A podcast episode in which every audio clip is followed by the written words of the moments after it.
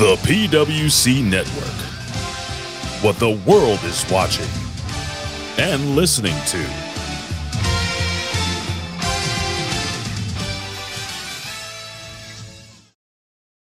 سبحان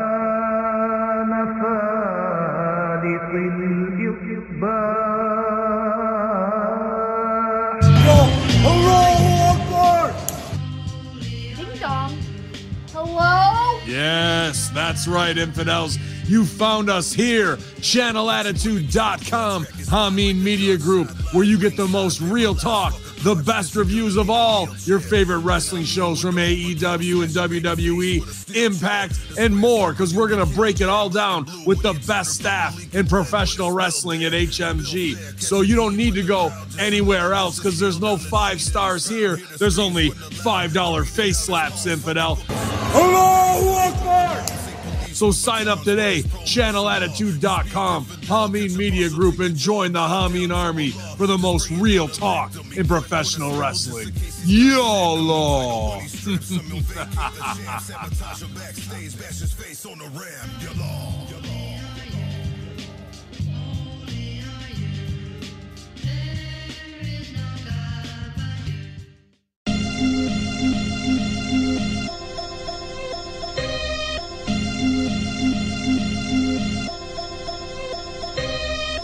Hello, this is Homeboy 88 of the Homeboy 88 podcast. If you like hip hop, video games, pro wrestling, conspiracy theories, and comedy, come check out the Homeboy 88 podcast, constantly in the top Apple podcast charts. Check out my back catalog featuring some of the funniest wrestling shows ever created. The Homeboy 88 podcast. Search for it and listen today.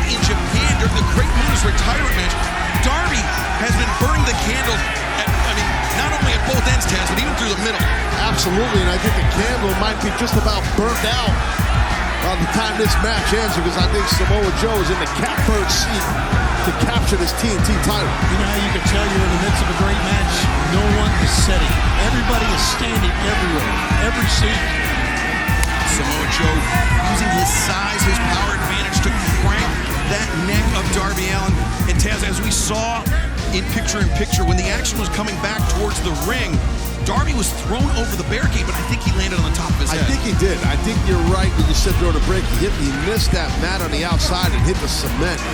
Look at Darby now trying to just fight back. He's got a lot of heart, a lot of fortitude. Does he have, Schiavone, for sure? I wasn't sure how much force he had behind those chops, but those slaps were pretty darn good. Yeah, massive haymakers from the champion, but oh, this Team Joe out of the corner. Well, party might be over, boys. Again, look at the eyes of Joe. The cover. And, oh, Darby pop that shoulder up and take another look at this. Samoa Joe. Driving, just driving Darby damn near through the mat. Hell of a man right there, guys. A, a technique that dates all the way back to Samoa Joe's first tours of Japan with Zero One Pro Wrestling. The Space Tornado Ogawa employed viciously by Samoa Joe. Look at those chops.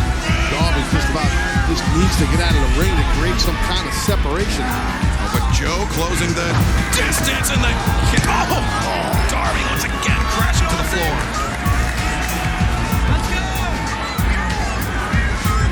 You see the blood around the eye of Samoa Joe. Darby Allin opening Joe up. When he hit, when Darby hit that tope into the table, it collided with Joe's head. Joe tell the fans, get out of the way, and everybody said, okay. Yeah, just move when Joe speaks. Yeah, man. Especially a bloody, pissed off Samoa Joe. Yeah. It's like parting the Red Sea there, guys. Get out of the way. This does not look good for Darby Allin, guys. No, Joe's got something devastating in mind. Right now, Darby seems absolutely defenseless. Yeah, you can tell Dar- Darby just by his posture, his hands down around his waist, but oh! Jawbreaker! Jawbreaker definitely worked. How many times did we say Darby's out of it and he comes back? God almighty. Where does he get this from? Darby firing in the chops in the corner. But no. Joe. Oh! We just, we just that was insane. It wasn't, wasn't even a hip toss. It just hucked him over the top. Just chucked him. Just grabbed him and You know, like you take a t-shirt off and just fling it in the corner? Yeah. do that? That's what that, look, look, look at this. what the hell is going on? I laughing, but we're not laughing. No. It's insane. That's insane. he's just too much of a man. He, I mean, Samoa Joe's just too much of a man. But how tough is Darby to just keep moving and keep taking it? You don't quit. He keeps coming back for the fight. Well, and uh, not only that, Taz, but looking to defend the TNT Championship for the fifth consecutive week. Yeah, he's definitely getting worn out. I think maybe the end might be near for the TNT champ. I'm going to crown a new one tonight. Brainbuster by Samoa Joe, who's not going for a cover. We got one table already propped up, as you see in the distance there. Uh-oh, multiple He's on chairs. different tables. No, he's not. You got a handful of chairs there. It's not often you see someone grab a handful of chairs. When your hand's the size of a paw, you can do that. P-A-W, paw. How's Captain Chris? I was writing down PAW to make sure I got it right. You think I meant P-O-U-R. How about, no, how about PAH? All right, back to the action here. Oh, my God. Samoa Joe setting up those chairs back to back. Oh, no, no. Oh, God. Oh! And the chairs didn't even go down. It was just the, all the force of Darby's body, spine, hitting those tables. Joe just looking at him on his knees like, how about that, kid? And, you know, Darby Allin wanted this to be the final chapter between himself and Samoa Joe for the TNT Championship. Might be the, be the final chapter. Exactly where I was going, Tony. Thanks for stealing my point. Yeah, no, no holds barred. This is all good in the hood, man. All legal here. Joe didn't like where the chair was placed. Two chairs, I should say. Oh, we're going Power Bomb City out here. Darby, oh, just, Darby, he hammered that laceration of oh, Joe the Joe. I didn't, I didn't see that either. That was so quick. I thought it was an elbow strike, but instead, Darby, he's got Joe blinded. That was quick. And Darby over the top, the stunner. Don't matter if you have a size advantage. You're blinded now.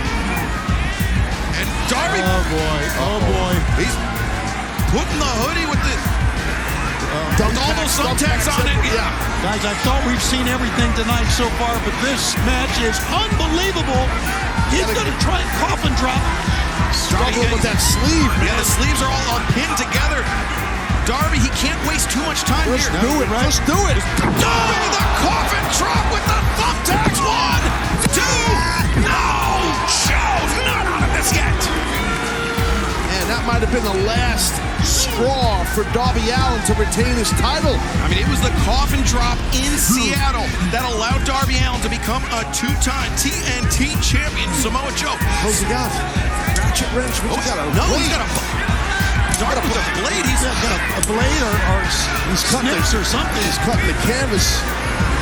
The ropes that hold the canvas down. Guys, we, we've seen a lot of stuff, but nothing like this. We've never, I've never seen this. The last time. Darby's gone insane. He's flipped out. He's insane here. Well, he's still fighting for his life. I don't. I don't blame him. He's fighting for his life, not just his title. Look at the desperation in this man. Darby just, I mean, he's just, he's cutting at everything that's holding that canvas down. Gonna need a bigger blade. yeah, he sure is. Oh boy. Darby, Darby he's, He's revealing everything underneath the ring. Yeah, I, what is I, he? I, don't I don't know what he's up to here. I know this much. Some, in wrestling history, some crazy things have happened in Dayton, Ohio. And speak on that. Yeah, you.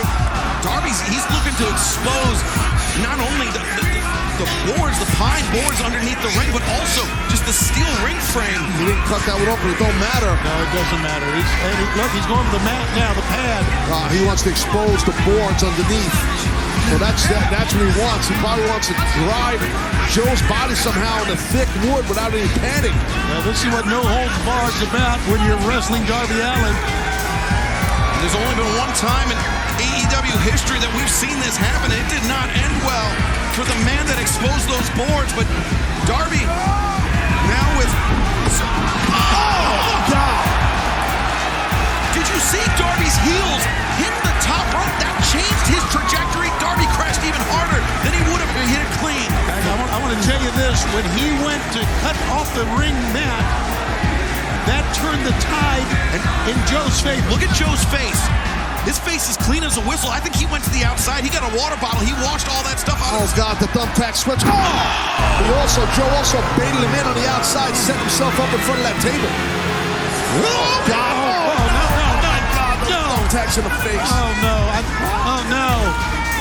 Oh, the, oh, no, the thumbs in the eyes of Samoa Joe. This is violent, man. This is a fight for survival. Talk about no holds barred. That's what you do, man. You got to go for the guy's eye.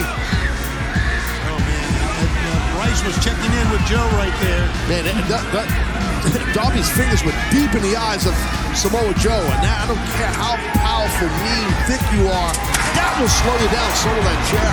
And Darby, I think, he, I think that, that sweatshirt may have been stuck to his hand, and now Darby just swinging for the fences with the chair, Tony. I, I think well, There's no padding in it. This is exposed, thick wood. The time he took to expose the wood may have oh, worked against Joe, him. Joe just pulled the referee So smart. the ropes. So smart. Oh my God. Oh Joe, no, Joe, don't do this. Don't do this. No. Not a muscle. It's thinking muscle buster. No way. He can't. He can't. No! Oh my God. Both men, guys, both men. The muscle buster into the exposed board. Got a new champion. Two, three.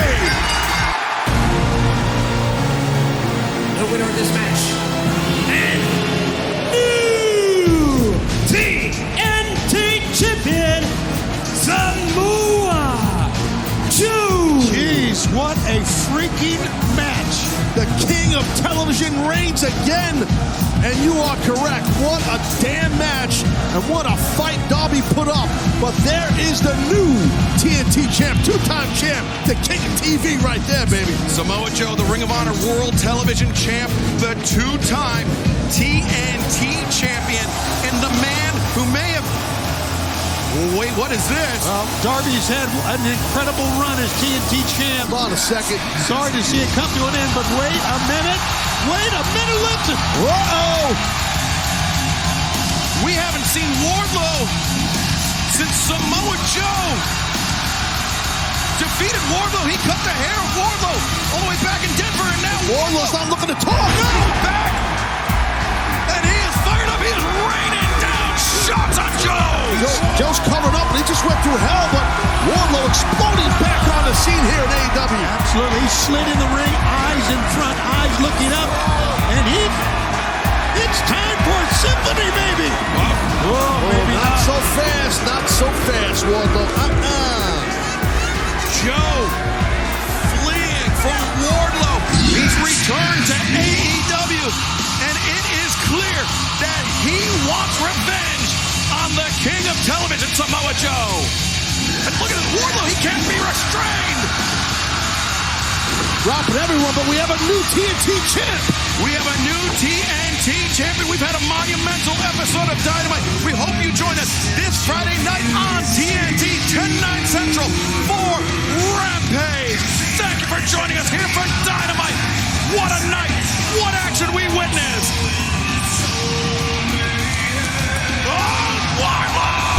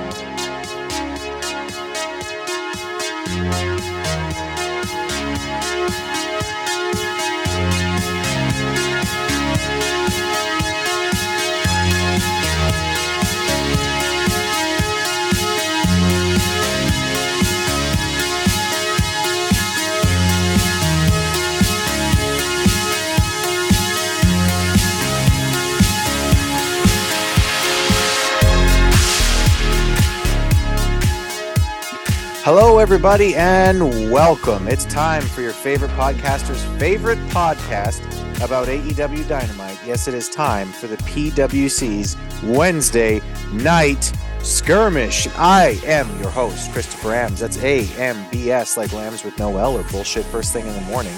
And I'm here with an unquestionably questionable co host from the coast, where balloons pop and Fells Point shocks.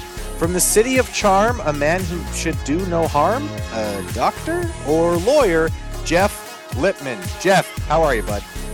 I was like the best introduction I've ever gotten. Uh, so, folks, normally I, I, often say I would rather listen to the skirmish than be on the skirmish. But to be truthful, it's I'd rather listen to Chris. And since I'm replacing Jim, I don't feel so bad about being on it. So, yeah, I, uh, I'm excited to be on the show with you. I'm, I'm excited to share your insights and, and hear them, being the first to hear them. Um, and apparently, we are at war with Pennywise. That, that's my understanding of what I've, I've gathered from the week. Yeah, that's cool. I mean, hey, Pennywise, you know, Pennywise is a creepy, creepy clown alien thing. Demon. Yeah. I, I, Stephen King, you know, he's he's a great, great author. This is starting to wrap right into our pre-production conversation. awesome stuff. All right, well, uh, you know what? Let's just get right into Dynamite. Uh, they're in Dayton, Ohio uh, tonight, which is gonna, you know, play a part in the the pop that Jon Moxley gets as he comes to the ring. Now, the announcer literally says, literally says, you know, uh, coming to the ring with his dad, and I just thought, what the. Okay, sure. Just, All right. Just, just give us the ending of this trilogy in, in with one unnecessary addition. Yeah. Uh, well, a few unnecessary additions. So he comes to the ring with his dad and Superhuman. Um, so yeah, juggalos, juggalettes, all that. Whoop, whoop. Whoop whoop. Um, so Hangman uh, comes to the ring. The two brawl outside before the match can start. The ref gently suggests that they get in the ring a number of times. Um, you know, by gently suggests, I mean basically just stands there and goes, um, excuse me, guys, do you maybe want to get in the ring? It would be better if you got in the ring. Uh, guys, it would be better if you would maybe get in the ring. While the two of them just brawled and beat the shit out of each other before a sanctioned match. As you do.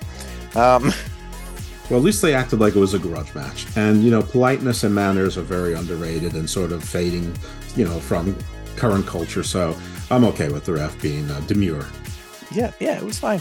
Um, one thing, uh, maybe they should have stood up, stood, you know, around the ring a little bit longer. As as soon as they get back in the ring, the camera immediately cuts to Jon Moxley, who is taking a blade to his forehead, um, which certainly caused some uh, some comments to be to be made. And I gotta say, I mean, production-wise, this is so amateurish. Like you've got somebody who's literally watching all the cameras and saying, okay, switch to camera three, switch to camera four, switch to camera five, switch back to camera three. Like, there's literally somebody whose job it is to watch the cameras, go, yes, this is something we need to be watching right now, and then cutting to them. So, uh, that guy, maybe he needs a little reminder of how to do his job. Maybe so, but that guy is probably Tony Khan because I think he does everything. Um, the other guy is Jon Moxley, who at least try to cover it up. I mean, you know, go like this, and then I mean, it. And since this is a podcast, saying go like this isn't very helpful. What I was doing, I was uh, mimicking Jon Moxley's move of having one hand to his forehead with his thumb and forefinger, you know, holding a blade to the to his temple, and I put my left hand over my right hand, cupping it as if you were in pain and you were using both hands to hold your head. I mean, it, it, so there's the description better than this for audio. Um, but yet, Jon Moxley's dad still doing nothing, and frankly, Wheeler Yuta doing nothing. Um, but at least, listen, a lot of AEW grudges, they haven't seemed to be grudges. They would come in and they do headlocks or arm drags or whatever. At least they came out swinging.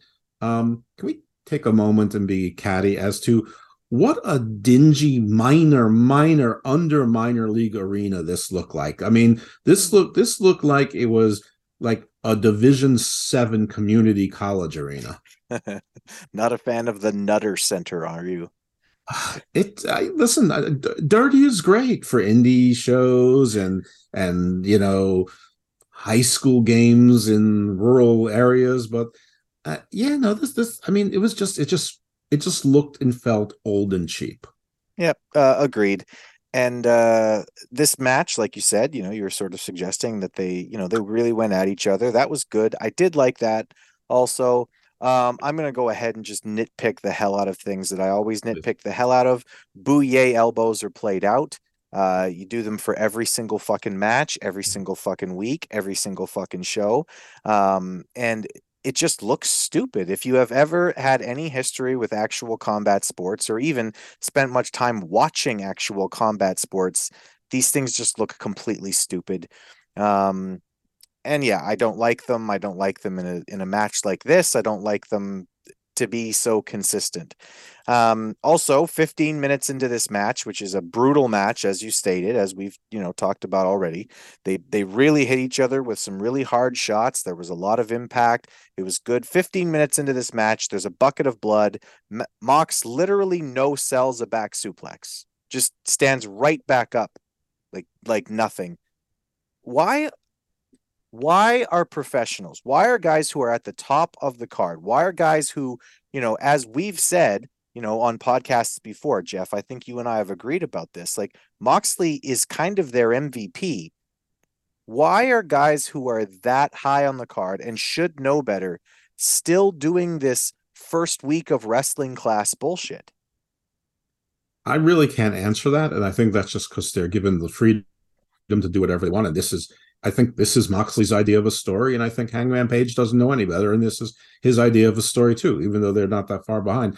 I don't really mind the bouye elbows at uh, forearms at the beginning of a match because it's sort of like the modern day equivalent of the test of strength. Where I do mind it is after they've started hurting each other that they go back to because once you're hurt, no, you don't invite someone to keep hitting you. I understand this is this is partly Bryan Danielson's fault that he he sort of started this, but when it's his thing, it's his thing. You know, Hulk Hogan did the hulking up thing. You know, the, Yep. it doesn't work when everyone does it, and everyone does do it now.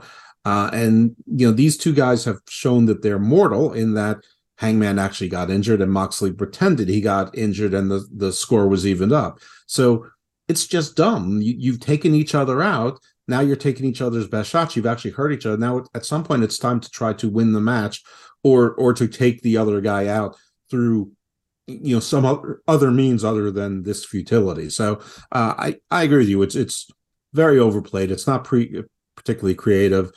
The crowd seems to like it, so you know. I guess what do you say to that? Uh, but for TV, I think it you know, which is the audience they need more than the you know 3,700 people they found in Dayton. Um, you know, this is if that many. I agree. I don't. I don't think it's very good storytelling, and Moxley should know better. I mean, Hangman should know better, but mm-hmm. why? Why would he? He's he's never been any place that's that's told him anything other than what he thinks is is better. And wherever he's gone, they've given him six. They've rewarded him for exactly these beliefs, and the other people who feel the same way have also been rewarded, mm-hmm. and the people who don't feel that way haven't been. So, I mean, if you're just going by Pavlovian training, yeah, why would he do any better? But Moxley should know better. But you know, he made his twelve million dollars or whatever, and he, he came back to this on purpose because this is what he likes to do. So I guess it's it's fun times for him. But um I don't know. I I I know that no one wants to admit, it, but but Tony Khan really wants the rating, so this is why he puts matches like this on Dynamite. You know, and that's fine. It's it's fun for the fans. You get a, a grudge match, the third match in a trilogy. But there's a pay per view coming up with with very few matches on it so far in less than a month, and they're going to. I mean, so this trilogy is not going to be. It's not done with the trilogy. There's going to be more matches, um, and it'll probably be something lame like a lights out unsanctioned match, so that you know the whoever the heel is, who I'm not sure, you know, loses. But because that's probably Jon Moxley in this scenario, it's not really a loss. It doesn't count on his record, but everyone knows it happened. So then it's over. Um, because I, you know, no spoiler, but uh, you know, as soon as Jon Moxley's father came out with him, you knew he was winning. But he won in sort of, I mean, sort of a it was like he basically turned it looked like he was dying basically and he rolled it over into like a sort of like a small package and he won which was not a bad finish it was sort of a clever finish i suppose um that was a clever finish ish, ish. uh but hangman should have won this match i mean he's he's the younger guy who you're trying to get over and he didn't and i i just don't i don't know who this helped i mean and moxley sorely needs a vacation i mean that man needs like six months off. That guy definitely needs some time off. Now you mentioned uh, you you mentioned that the Bouye elbows were Daniel were, were Bryan Danielson's fault. Another thing that's that's uh, Bryan Danielson's fault. Uh, Mox used some of the stomps, the stomps that Bryan Danielson usually uses, and um, they just absolutely looked like horseshit. It looked like he was tapping Adam Page with his toes. It was really, really aggressively bad. Uh, Hangman misses with the moonsault. Mox takes uh, Mox takes him over to the table, takes a pop up power bomb through it. Um, yeah, they so a dead eye gets a two count. They basically murder each other. They go back to Bouye elbows. Uh, Page can't hit the buckshot the first time, gets the second time, only gets a two. Uh, locks in the bulldog, and Mox wins by essentially a roll up. So a number of things went wrong. Okay, first of all, you had a match where everybody did everything at the start of the night. Um, there's blood, there's weapons, there's power bombs through tables, and there's there's buckshot lariats and dead eyes, and everything's getting a two count and two count, two count, two count. So when you do that, when you build a match that way, you need to go home with something spectacular, right? You don't have each you don't have these guys hit every fucking move under the sun and then go home with a roll up. That is not how you finish a match like this. And I just I just kind of threw up my hands in the air at the end of this match, going, "What the fuck, guys?" um. Anyways, after the match, Page and the not Blackpool Combat Club uh, argue in the ar- argue in the ring. Uh, Cesaro stares Page down as Mox celebrates, and that's pretty much you know the end of that. It looks like uh, you know Page is going to want to continue this. And as you said, the pay per view is coming up in a month. So my guess is that they have something um, maybe it's even uh, Adam Adam Page and the you know the the Dork Order against the not Blackpool Combat Club. Just a number of groups of people who have no business being together against each other at the pay per view. That's yeah. And again, Bryan did not come out with the rest of the Blackpool Combat Club because he wasn't there that night. Yes, he was there that night. We saw him later on in, in a match and and you know not not this i mean i'm sure by now everyone who's interested in dynamite saw it. He daniel bryan at some point got a little bit of assistance from someone else and it was not anyone from the blackpool combat club. What what is this faction? I mean it never made sense. You know for a couple of moments they seem to try to coalesce and it, it still makes no sense and they're they're never together and they don't fully back each other up. I i, I don't get it and and it looked like they were tr- trying to transition to a uh, I almost said Cesaro Claudio uh, Page program, but that would make very little sense. I mean, it's I mean it's a fine exhibition match, I suppose, but I, I don't know. I, I, I don't see that being where this is going. I see this thing, you know, well the way I've already laid it out, but but you're right about the Moxley kicks and and a lot. I, I mean, I don't know if this is Moxley doing on purpose, but he's starting to wrestle more like Eddie Kingston and, and less like when Jon Moxley first came back uh, about uh, 13 months ago. Um, he is he's sloppy. He's yeah, gotten heavier. Not a good in ring comparison. I don't know if he's tired. I, I don't know if something else is going on. I don't know if he's lost too much blood, but he was always the brawler, but you could tell his technique was pretty good. And to be fair, it's it's a similar style to Adam Page. He's just he's just he's just rougher than Adam Page is. Um, now he it just feels sloppy it, it, it almost looks borderline dangerous. I mean, he's lucky Adam Page was strong enough or aware enough to pivot because they almost missed the table. Yeah, I mean, there was there's there's been a number of times since he's come back where just looking at Jon Moxley, he looks like he's not healthy. Um, you know, even like, you know, blading aside on TV, which was ridiculous. If you if you were watching that clip of him blading, I mean, his skin just looks pasty. Like there's something wrong with him. It looks like he looks like a guy who either has got too much sun or not enough sun or just doesn't have enough blood pumping through his body. He um and he's looked like that a number of times on television since he's come back. I don't know if this I don't know if that's just a, a react his his body reacting to being away from the alcohol. I know that you know that's what he went away for originally was to get himself off the booze and good for him, you know. Ho- hopefully he's doing well. Um but there's definitely something wrong with him and even physically like he's looking softer again. He was looking in better shape before he went away and now he's looking softer again. So Yeah, hopefully he can figure it out.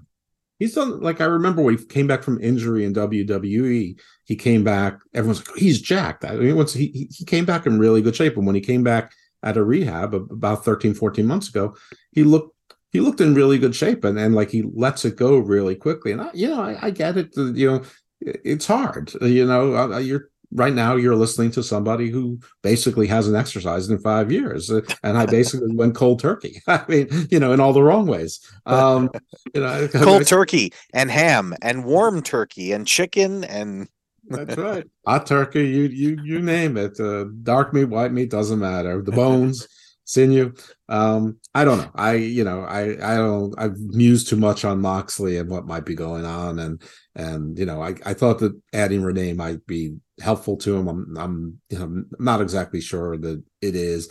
I mean you know eh, and it may not be anything. He just might be anemic or something. I, I don't know. But uh, you know it's it's uh, a lot of people in aew sort of fall out of shape. Uh uh, in fact someone we're going to talk about in probably 45 minutes time um but yeah this this match but yes we can nitpick but this match at least was had explosion and and the grudge aspects to it. You know everyone heard your nitpicks and mine and some of them are nitpicks. I mean i think some of them are fa- fairly significant things. Uh, i don't think the average aew fan is going to care. I'm not sure the average uh you know casual wrestling fan who watched this would notice.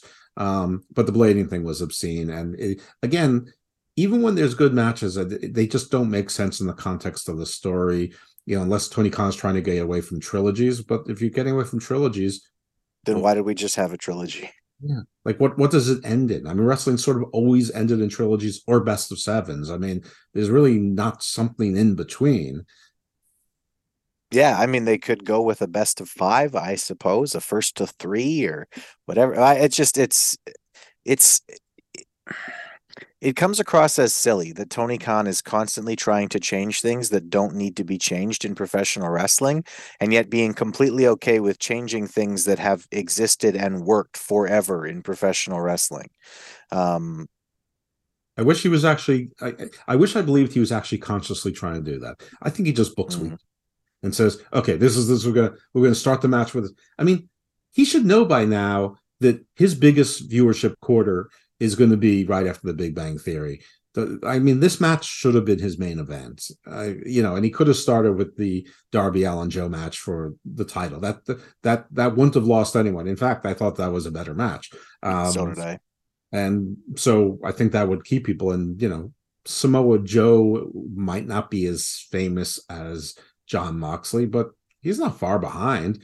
And, Dar- and Darby Allin in AEW universe is is certainly co-equal to Adam Page. And for outside of AEW, people don't know either. of them. So uh, if anything, there's a better chance they might know Darby.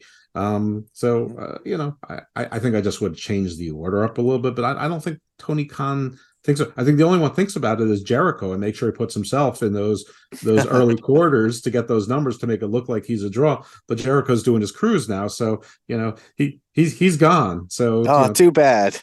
Right? Uh, uh, yes, everyone's so very upset about that. Yeah, too too bad Jericho's gone. We're all sad. Uh, I, every t- every time I talk about Jericho lately, I feel like I have to hand in my Winnipeg Jets jersey or something because I just don't give a shit what Jericho's doing anymore. I have a little Jericho Cruise news. Uh, one is that Matt Cardona won like the Cruise Championship or whatever it is, which apparently is not the All Atlantic, uh, which it could be because they're in the Atlantic or at least closer to it than, say, Japan and China, which appears on the All Atlantic title. Um, and Chris Jericho and Danhausen were a tag team. They were Jerichohausen. Now I understand this is shits and giggles. It's non-canon, but like, aren't they supposed to be on like opposite sides of like the face heel spectrum in the company that they work for? Oh God. Uh expecting wrestlers to protect their business anymore is just too much to ask, Jeff. I I guess. Jericho. He's like I mean, I, I get it for Danhausen. What the hell does he care? He's he's I mean, he's just a skinny guy who's who stumbled upon something that works and sells merchandise. Jericho is like a sycophant trying to to to to like like be the remora on like other people's creativity. So so now he can sell Jericho Jerichohausen plush buddies or whatever. Yeah, good for him. Just another thing for Jericho to latch himself onto and try to get over with. Good, good for Chris. Right. Uh, anyway, um, Samoa Joe and Darby Allin have a little video package. Uh, basically, nobody gets a rematch after tonight. Uh, we'll move on. We'll get to the main event later. Uh, Butcher Blade and Bunny are backstage with Jamie Hayter. Uh, Bunny says, uh, great win on Friday. Uh, great win over a 60 year old lady who's been on TV like a total of four times. Yeah, great win, Jamie. Great win. Um, that would be like me beating up a 65 year old man on television and then being super stoked about it. Yay, me. Anyways, uh, Bunny makes a challenge that gets accepted, and uh, we cut to the back. Uh, Britt Baker is getting beaten up by Paige and Tony Cakes, and uh, that's the end of that segment. Remind me what matches the bunny has won. Oh, never. I mean, Oh, right, right, right.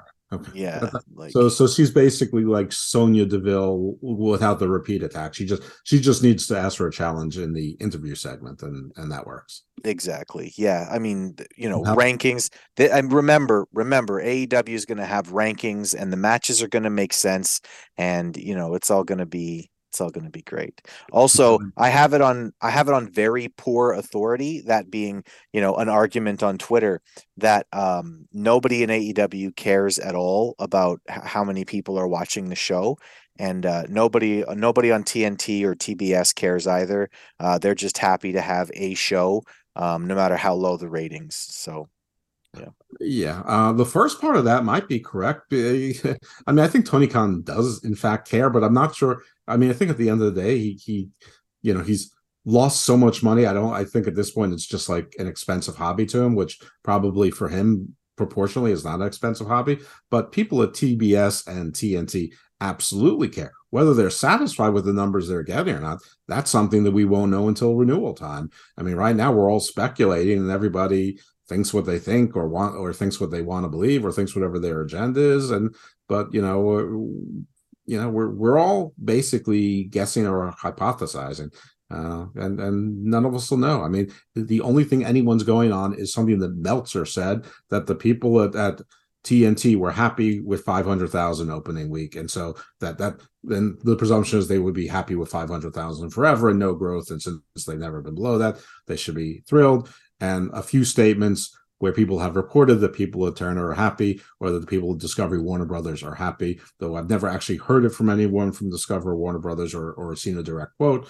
Hmm. And there's been, I mean, the history of media is replete with times where networks said, "Oh yeah, we love the show, we're very much behind it," and then they, you know, cancel a few weeks later or or whatever the case might be. I'm not saying anything that's going to happen. It's just, you know, we we don't have much in the way of actual journalism and wrestling, um, which is strange because it has enough of a following that that you think that there would be some real journalism could find it, uh, you know, could find a market, you know, to to you know, it could actually call himself the the not dirt sheet or something.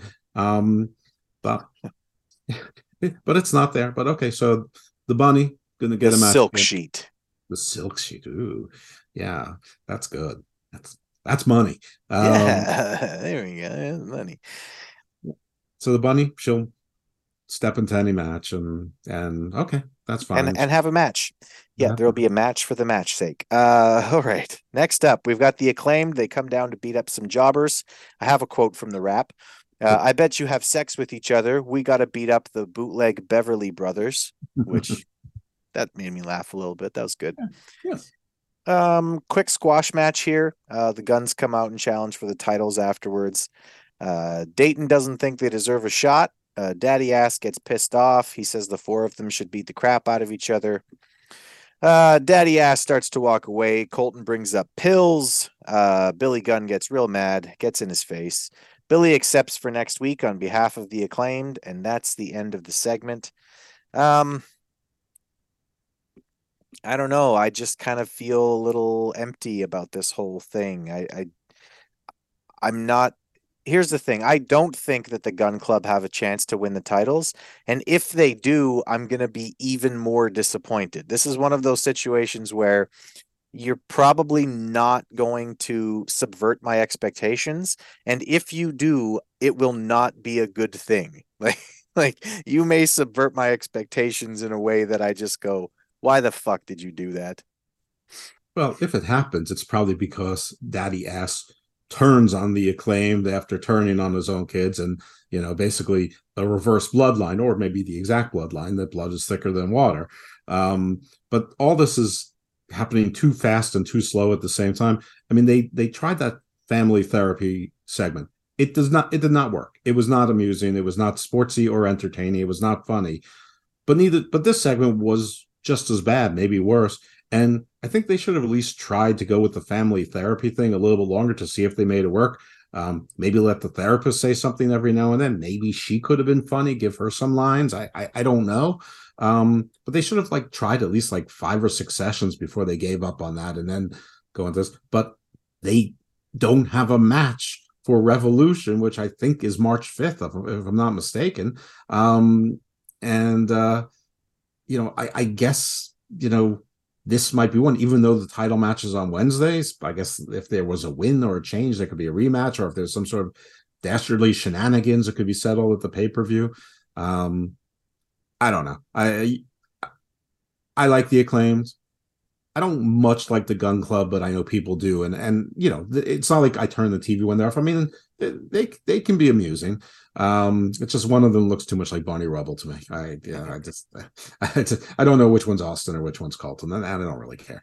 Um, but uh, this this whole thing is has felt very hollow, empty, and forced. The, the whole the whole thing is like you know is shenanigans. And I, you know, it, it feels like bad community theater, and and these are you know, and I like Billy Gunn. I I like all these guys. I and I like their and their dynamic has been good in the past. And it's just uh, you know I, I think like Tony lost track of his calendar or something. Said, "Oh shit, I got a pay per view," and and and you know every you know every title has to be on every pay per view, and it needs to be there needs to be 14 matches on a card. So th- this is what I got cooking. Um, like he couldn't even do a story that because of the therapy that they he passed the guns over for this time and and was going to make it and was going to go back to his rankings and you know you know I don't know bring in the Guerrillas of Destiny and you know and and you know some other team from somewhere like a, a ring of whoever well I guess you can't do the Ring of Honor Tag Team Champions duh. Um but you know uh, pick, you know you know pick you know two other teams to make it a fatal four way and and you know have have that sort of you know, maybe two factions from New Japan represented or something, and you know, pretend it's sort of like a forbidden door, you know, to bring a little star power into it. But I don't know. This this left me flat, and obviously I'm stumbling and fumbling through it because I don't know what to say. I, I didn't like it, and I want and I want to be entertained by these guys, but after the rap is over, I'm not. Yep. Uh, same problem for me with this with this whole segment was I, I I like the acclaimed, and I mean, listen, like if you if you're a longtime listener of the skirmish, you've heard me say that hey, we like these guys, we really really like these guys, and we've talked about that since you know basically day one. We've said hey, these guys might have some serious potential. Like this was, I mean, three years ago, we were saying these guys could be top of the card. These guys could be future champs and you know now that they're champions it's you know you're watching it and you're entertained by it. You're even a little bit for me i can say honestly like because i've been thinking this for so long i'm even a little proud of them for getting to where they are and being as popular as they are. You know that's awesome. Uh but I want to see them do something that means something or something that feels big. You know, I want them to, I want the titles to elevate them. I want them to elevate the titles. And right now, those titles are more like anchors. Um, and what they're doing with the Gun Club just seems very small. It seems very insignificant. And so, you know, there are other tag teams out there that they could be working with, but now AEW has to, you know, fill out a trios uh, division too. So a lot of the tag teams that they might have feuded with before are now part of the trios title. And of course, the trios championship have to take a bigger place because well who are the trios champion jeff? Well the evps are. So mm-hmm. obviously all the good tag teams have to go and work with the trios championship and i just i'm frustrated. As a as as an audience member and as somebody who's been a fan of the acclaimed for a while i'm frustrated because i just see you know they finally reached the top of the mountain you know their their first title reign and it's being kind of squandered. And it, it honestly feels a little bit to me like when Hangman won the title. Um, you know, everybody was very happy for him. And then basically immediately everything that he did was sort of meh. You know, he hmm. feuded with Lance Archer, meh. He feuded hmm. with, you know, the, eh, he had matches with Brian Cage, meh you know it, it just it didn't it didn't ever feel significant. He never felt like a real world champion and that's kind of how i feel like with the acclaimed. Uh, we're going to take a quick break and then uh, we'll be back to talk about uh, jack perry his plans. Excellent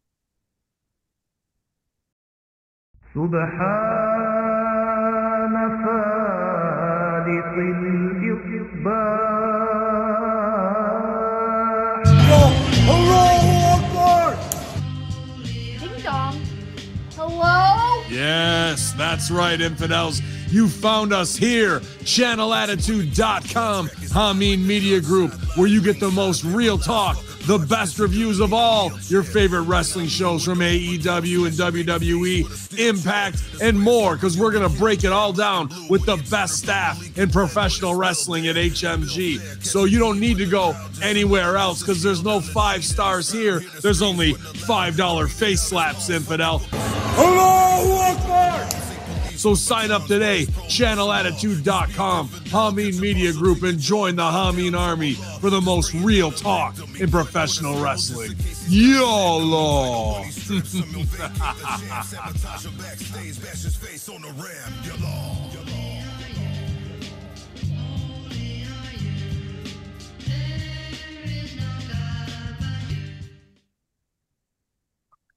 All right, so we're back from break now. Um, Alex Marvez is backstage with Jungle Boy.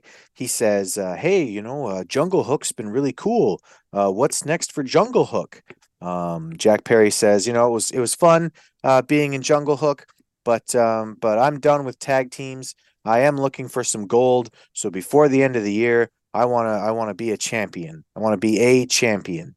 So that means that he's either going to win the the TNT championship or the uh, the All Atlantic championship or maybe the ROH TV championship or the uh, or the some some other championship somewhere something. He's going to have a belt which fuck me man. Hashtag no more belts. It just gets ridiculous at a, at a certain point. I'm, I'm going to have a belt by the end of the year but you don't know which one you're going for. You can't tell us in advance because nobody knows and tony's just told you well we're going to get a belt on you here jack great It'll be the Forests of the World Championship with a picture of a desert on it. yeah that that'll make about as much sense as everything else in this fucking company uh, We're going to be stuck with Jungle Hook for for a while. I, I I can't. I mean, I can't wait for the balloon to pop on both these guys. I just I I just need them both out. Uh, yeah, I think I want to say one thing about the acclaim, and that is that everyone does love the acclaimed, and everyone really did love the acclaimed, and still they until they really started sounding like they believed everyone loved the acclaimed. I think right around that is when the worm started turning for me. Um, but yeah, I you know that that was, my only clever little thing on that because I, actually you and Jimmy were on the acclaimed right away. I can't remember if I liked them right from the start or if I was like, eh, I'll wait and see. I was I'm I seem like more of a wait and see guy. Um, but I liked them pretty early on also.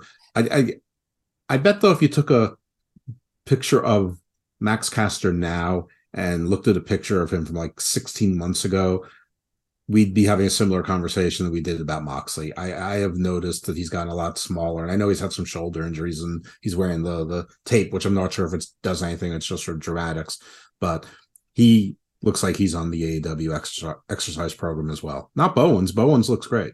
He looks fantastic. Yeah, that guy definitely, you know, he works out. Um, but uh, did I ever tell you about the funny interaction that I had with Max Bowens or with uh, with uh, Anthony Bowens? Uh, Okay, so when I was at the uh, when I was at the pay per view in Minneapolis, I can't remember which one it was. Um, Full Gear, yeah, it was Full Gear. Um, Bowens actually showed up uh, about 15 minutes after the show had sort of started, and uh, he walked in through the main entrance of the arena, which was funny. And uh, he went over to the to the line and sort of waited at the door to get in. And I yelled at him. I said, the acclaimed have arrived late. And he kind of turned around and laughed at me. So that was that was a good time. That was a good time. yeah. Um all right. So we're gonna move on from that. Uh next up we've got uh kono uh puke uh take a shitta uh he makes an entrance to some really generic metal music. Um yeah you wouldn't you wouldn't want him to stand out or anything. It's not like you're gonna push him and have him get a win over somebody who has one of the 18,000 belts in the wrestling companies that you seem to um, think are big deals. Brian Cage uh, comes to the ring with a Nigerian prince or something. I, I don't know who that guy is. Um, Nana? yeah, but tell me about Prince Nana because I honestly I just watched the main shows. I don't know who the fuck that guy is. He was a manager during the you know the golden era of, of Ring of Honor. That's to say the era that everybody looks at as the golden era, even though they didn't make any gold. Uh, he probably was a manager in other indies and, and other feds as well. Uh, I don't know. I only know him from his time in Ring of Honor. Um, but yeah, he, he was around until the uh, probably the late aughts and into probably 2012, 2013. Then he showed up sporadically, but sort of disappeared. Sort of right around the time the the people who later became the undisputed era were were getting hot with uh in their various factors. Adam Cole and Bullet Club and uh Fish and O'Reilly were I, I, I think they were Red Dragon then. Um so yeah, but yeah, he he has a pedigree with Ring of Honor. The Ring of Honor fans probably remember him fondly, but it, it's not like he's legendary. And and I don't quite understand what his role is here, other than Tully basically left the company and they figured those three guys needed a mouthpiece, and they hired a mouthpiece that barely uses his mouth. So Great, wonderful. Cage also, uh, speaking of useless things, is wearing the ROH uh, six man tag team championship. Um, he's wearing a belt that barely exists on ROH and shouldn't be showcased on AEW television.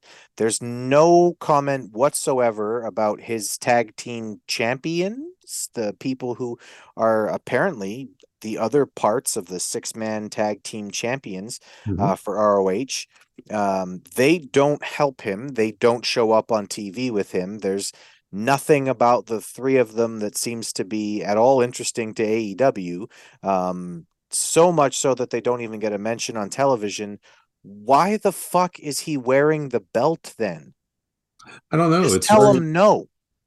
Yeah, especially since he loses pretty much 98 out of every 100 matches he's on AEW TV. It does nothing to enhance the prestige of that belt, which, if Tony Khan's to be believed, he is actually trying to launch the Ring of Honor Honor Club, which is $10 a month. And they, they took the pay per views off, even though they, they were going to be on a one month delay. So basically, you're paying for what people assume will be a weekly hour long show. So basically, you're paying $2.50 per episode. I can't imagine what what kind of a you know market appeal that has. Um, but whatever it is, if your champions lose on TV all the time, that market appeal has to be lower because you know definitionally they're treated like the you know the, the minor league product basically the nxt of aew and you know but again we, we we've said it before Tony Khan does not want AEW wrestlers to take losses on AEW television whenever possible. So he's either going to use the people who are under contract air quotes here to Ring of Honor. Um, or he's going to use people who are sort of on those part-time contracts, like your Juice Robinsons and your Banditos, uh, and Chup, and and the same thing with Takeshita before, who was on loan. Now he's under an AEW contract, so now he's going to have to start getting some wins, um, which uh, pretty much everyone watching figured would start right now.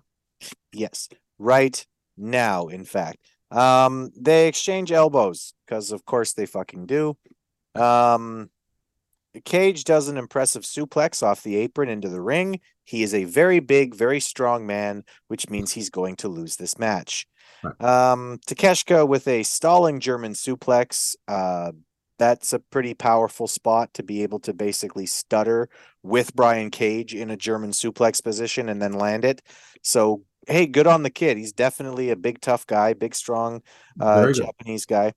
Uh, discus lariat from Cage, followed by a brain buster uh, from Takeshka, which Cage literally no sells. So, Well, he's brain buster. Who cares? He's not a human; he's a machine. Yeah. Um, top rope brainbuster doesn't even get a pin attempt, and uh, Takeshka wins with a running knee lift. So Right. Brian Cage is not a serious professional, uh, and uh, Takeshka, you know, he looks impressive. Good for him. Brian Cage just celebrated his 39th birthday. Uh, he it's been widely reported that his one year extension expires within the next few weeks, whatever that is. I'm not exactly sure, but let's just assume it's by the end of February. Uh, who knows if he even makes it to Ring of Honor, but yeah, like he has other options, and like he really didn't seem perturbed when AEW picked up his option last year. And why would he be? It, it's who else is going to hire him? WWE's passed on him before. Um, they certainly don't need a 39 year old version of him. They already have a 35 year old version of him in Kross, and they have a 26 version year old version of him in Bron Breakker. Um, so you know, and and they don't like big guys who do the flippy do stuff, which is what Brian Cage does bring to the table uh separately. We don't even need to start talking about the the guys they have like him that are in their 40s. Um, so uh I mean if I'm Brian Cage, sign sign me up. You want me to work for, do Ring of Honor tapings once a once a month and I'll do, you know, four indie shows a week? No problem. I'm I'm fine, boss. And you know what? Collect collect your check, young man, and keep Melissa Santos in those fitness fitness competitions. Yeah, awesome. Uh, who better than Cage? Lots of people, apparently. Uh, maybe not many that are smarter for, you know, maybe not being, you know, yeah, there are some rumors that he's not the smartest of guys. Yeah, well, I mean, hey, he no sells a brain buster, so maybe that's a key that he doesn't have a brain. It's Yeah, well, there's nothing to bust in there. God damn it. that that that would be an excellent defense. that the move doesn't work on me. No brain. Yeah. Ha ha. Take that. Uh, all right. Uh, Jericho Appreciation Society. Um, they're backstage. Um, Guevara and Garcia set up a gauntlet where Starks would have to beat three of the JAS members in order to get another match with Jericho. So cool. where where have I seen this before or right now with MJF or two or once before with Jericho and once before with MJF and I think once involved the two of them trying to get to each other so I mean There's, there's a gauntlet. You you've got to run the gauntlet, and then and then in the next segment we'll talk about the other gauntlet that has to be run by the other gauntlet runner. How long has this company had television for? Three years. right. Three about three years and what? Four months? Uh, and they have used this this storyline mechanism four times now. Yeah, it's way overdone. And it- look, I can forgive it if you take like a six month break between your gauntlet running. But I mean, if there's literally a gauntlet match like in one segment and then the main event is also a gauntlet segment, it's like, come on, man. Like, Tony, I got a great idea. I don't care, Chris, whatever you want. Okay. That was my idea.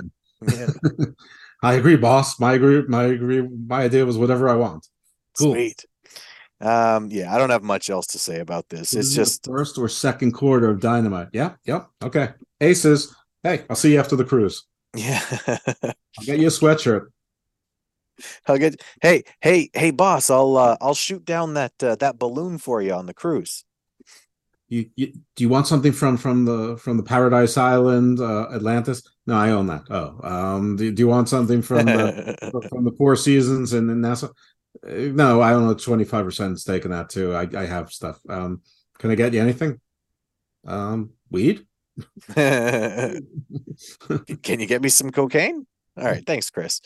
Uh, anyway, I, I don't have much to say about this. I'm not, you know, I've I've had these conversations with Jimmy. Jimmy likes Jericho Appreciation Society. I don't. I I really really don't like this as a group. I think that Jericho having a group is kind of played out, and I think that maybe part of the reason why I'm tired of Chris Jericho is because for three years he's been part of a group, and I think that as much as as much as I think he believes that makes him a bigger deal, it kind of doesn't. At a certain point, you need to stand on your own feet, even if you're a heel.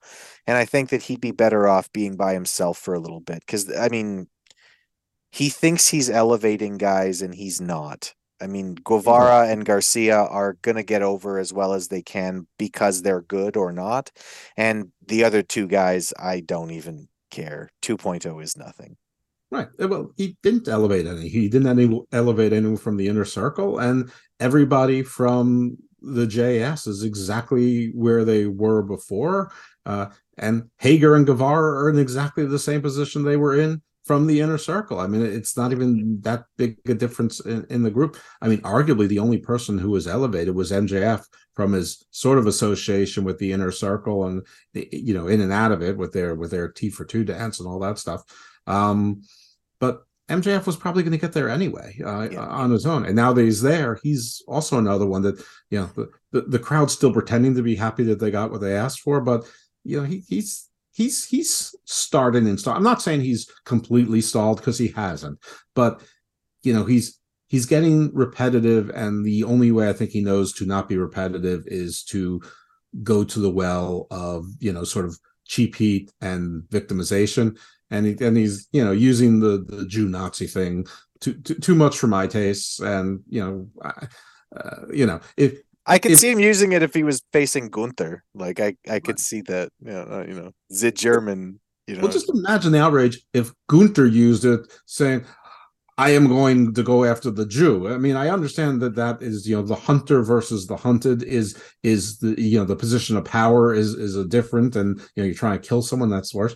But you know, it's it's just the flip side of the other coin. I mean, it's you know, it's I don't know. I just I just find it distasteful. I find it uh, to be cheap, especially with Daniel Bryan, who I mean, like if there's ever been a professional wrestler who's been a true, you know, vegan citizen of the world, has his own compost and I mean, he actually he actually lives what he believes. You know, he puts his puts his money where his mouth is. Uh, you know, it's it's it, it's the wrong guy who may or may not be of some Germanic heritage. It's, it's the wrong guy to pick that for. So yes, but he's yes, but he's blonde hair, blue eyes, which means he's automatically guilty of everything that everyone with blonde hair and blue eyes has ever done before. Yeah, That's that that that's what that's what I that's what I've been given to believe at least. So he's not even that blonde. I'm not even sure his eyes are blue. I guess they are. I don't. I don't know. Um, and also, you know, well, eh, you know, I'm not going to say this about MJF because I'm not going to criticize him because, you know, Jew- Jews writ large, and I'm part Jewish. I think most people know that. I think most people assume I'm I'm all the way. And uh, Jews writ large are con- are conflicted because they want to be progressive. So they want to be progressive, they're generally under the Democratic Party, uh, and so they often find themselves in a position where they have to be against other Jews or or themselves self-hating. So I'm actually I'm actually sort of proud of MJF for being this young and being at this outspoken on social media about his Jewishness. Like on Holocaust Day, he he tweeted it's it's, International Holocaust Remembrance Day, six million Jews dead. Uh, you know, which is very much out of character. So he does care about it to his core. So he, he does live that. So good for him on that, especially in an era where you have so many Jews who you know go in contortions to you know sort of you know avoid being Jewish.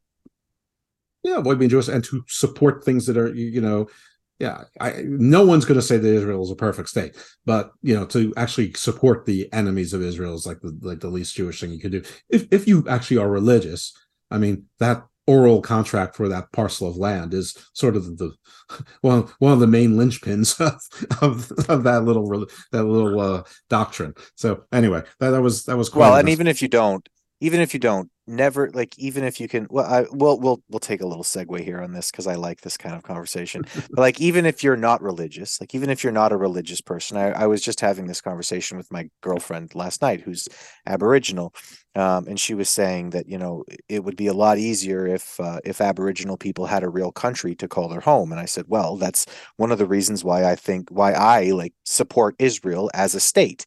Um, not because israel's perfect but because jewish people deserve a homeland. Um, they deserve a place to call their own. And even if you can take the Holocaust out of history, the previous 400 years of how Jewish people were treated by most European states should point to the Jewish people should probably have a home to call their own. Um, and so, yeah, I mean, I, I think it's great when people support those kinds of things. And listen, I mean, if you're, you know, if you're on the other side of it, I mean, good for you too. And I have no hatred for you, but me personally, I'm very supportive of of the Jewish people having their own home to call their own. I, I think it's important. once a country's existed for 50 years or so you got it, it- it's time to move on to plan b is you know is, uh, you know i know that sounds trite but i mean sometimes you just have to live in the world that is rather than the than the world you wish. But um yeah i you know uh, lots of peoples want their homeland. And the thing is most people don't think about it but they do have their homeland. So the ones that don't of course they're they they, they feel marginalized and whatnot. And some people get their own homeland and they sort of you know it, it's a struggle a lot of times it's a struggle because they're often small and you know not a lot of you know not a lot of population a lot of money and you know having a country is is a big to do it's Um, hard. It's difficult. it's hard. yeah it's it's very Turns difficult. out running a country's hard. yeah Wow. I mean, one of the things that people always never understand why the the citizens of Puerto Rico routinely decide not to be a state uh, and and enjoy their status um, because it's hard. It's hard to be a state. There's a lot of burdens put upon states uh, that are not necessarily put upon territories, and I think that they're wise to do that. Um, you know, I mean, obviously it's their choice. They they, they make the referendums, but they they've pretty much rejected statehood. You know, almost every time it comes up, and uh, you know, I think because they've they've looked around and said, yeah, that, that doesn't look like such a good idea to us. Yeah, we sort of have a exactly. fairly good thing going here. Um, and most of their problems seem to be from the, you know, the autonomous, the governor and the mayor, and and you know, I'm sure there's plenty of I don't know enough about Puerto Rican intra Puerto Rican politics, but I'm sure there's plenty of blame to go around. There always is. Um, but I think that you know, like you said, it's hard. Managing things are hard, um, and so is doing a wrestling podcast. Apparently, yeah, apparently sticking on uh, you know staying on on target when you're talking about AEW Dynamite can be difficult. Um, next, the next segment we're going to talk about here, the Elite are in a gym somewhere. Um, the faces of the Elite that are faces, Mhm. they're good guys. good Uh, guys. Even though they're still obnoxious and they still treat their lackeys like shit and still have lackeys and are still being managed by Cyrus the virus. Um, lots of lackeys don callis michael nakazawa brandon cutler who they always tell him to shut the hell up or turn the damn camera off Yep. yeah it's a it's a whole weird vibe there going on Yep. Um, anyway, they accept a match for next week against Fox and Top Flight. Uh, and then not the Hardy family shows up to challenge for Friday too. yeah that was great yeah the the definitely not hardy family definitely not the firm and by the way weren't the Gunn Clubs in the firm at some point like when the firm started uh and it's Probably. barely mentioned now.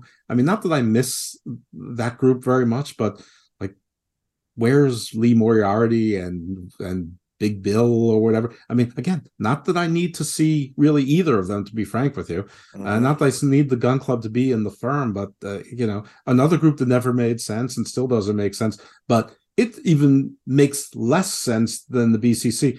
Though when it came together, at least it made sense in that they were all hired help by MJF.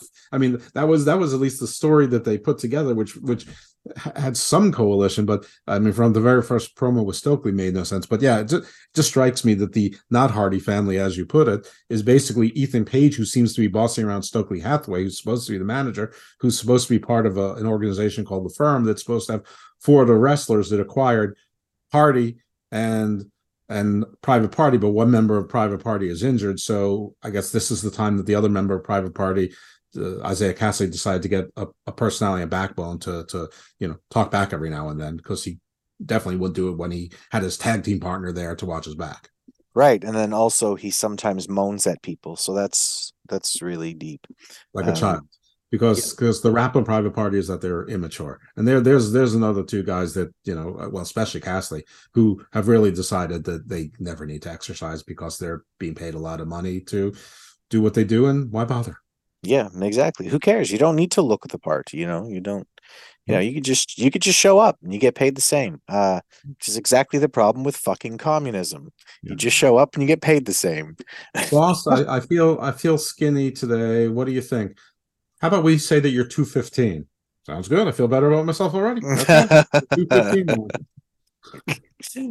uh yes okay well uh bryan danielson comes to the ring for his match against the debuting timothy thatcher uh thatcher i thought did a solid job attacking the arm which is apropos since his finish is a fujiwara armbar um I liked how Thatcher worked here. Uh, he seems to be a credible professional wrestler. He didn't screw anything up. It didn't look silly. Um, he's small, but that works against uh, Bryan Danielson. Um, he, I thought that he told. I thought that they told a pretty good story here. You know, Thatcher was constantly going for the arm. He didn't seem terribly interested in winning the match as much as he was interested in inflicting pain, which is kind of his character, I suppose. Um, you know, Daniel Bryan does a good job of selling. Obviously, he's a good, you know, underdog babyface. Um, if I could have one nitpick for Thatcher, uh, his facials just a bit too much sometimes. Um, I would say don't go to 100 until you need to. If you're at 100 all the time, it means you don't have 100 to go to. Um, but other than that, I thought that they did a pretty good job. Um, there's a ref bump, leads to MJF coming out. Takeshita heads him off. Thatcher locks in the armbar, but Danielson makes the ropes, and then he wins with the Busaiku knee. Uh, good little match here. Uh, and we'll talk about the backstage stuff with MJF and Takeshita after. But what did you think of this match? I mean, I agree with you. I think the match was good, but nobody knew who Timothy Thatcher was, so it, it was not impactful. I know who Timothy Thatcher was because he was in NXT for a number of years, and people said, "Well, he was with Noah before, what, or you know, with British promotions or something." I, I didn't know any of that. I knew him from NXT, but you know, uh, you know, all the smart fans that didn't even know that he was from NXT. But yeah, he, he he was a good pick and he did his role, but I don't know this whole thing was ruined when he started with Takeshita, then he went to um, Bandito. The only thing that made a little sense was Brian Cage, and he gave him money to try and hurt the guy. I mean, he made the mistake of giving him all his money up front. Uh, someone like Timothy Thatcher made sense, you know, a, a, submission guy, someone who likes to inflict pain. If he also gave him money to hurt him, but it really should have been someone that that people knew. This would be a good time to bring in you know someone like a Minoru Suzuki or whatever for that for that one thing where, where you know people know you know the submission specialist the, the, the master of pain or something. I mean I, I, can't think of who's a free agent that might be a bigger name that eh, you know is roaming around that, that can do that stuff but i'm sure there's people out there that uh eh, eh, you know that, that have more of a name than timothy thatcher? Yeah you might be able to find someone. Exactly. Um so yeah i think it was a good little match but you know it, it's almost like Bryan Danielson said, here's a list of 10 guys I would like to wrestle with. And so they shoehorned his wish list into this challenge as opposed to being, here's five guys that make sense for MJF to try to recruit, hire, cajole to take Bryan out by any means necessary. Uh, at least Thatcher and Cage made some sense given their characters. The first two made no sense. Um, I mean, unless MJF thought in a nice clean fight they had a reasonable chance of winning, but the heel doesn't think that way. Heel thinks that he's the best, Ryan's the best, so you know, take out, you know, break his knee. You know, that that's what a heel should be thinking. At least later on, MJF, who it's the same night is wearing a different outfit, which was ret- ridiculous. Um, you know, goes goes to uh, and you'll cover it, but he you know he goes to Rush and you know he gives him a, br- a briefcase of money. At least they they solved the the plot fault with with Brian Cage, and he says, "I have five more of these waiting for you after you get the job done." Which okay, didn't pay him all, didn't give him all his money up front. That makes sense, cured that. But Rush, as far as I know, Rush has lost all but one match on AEW television.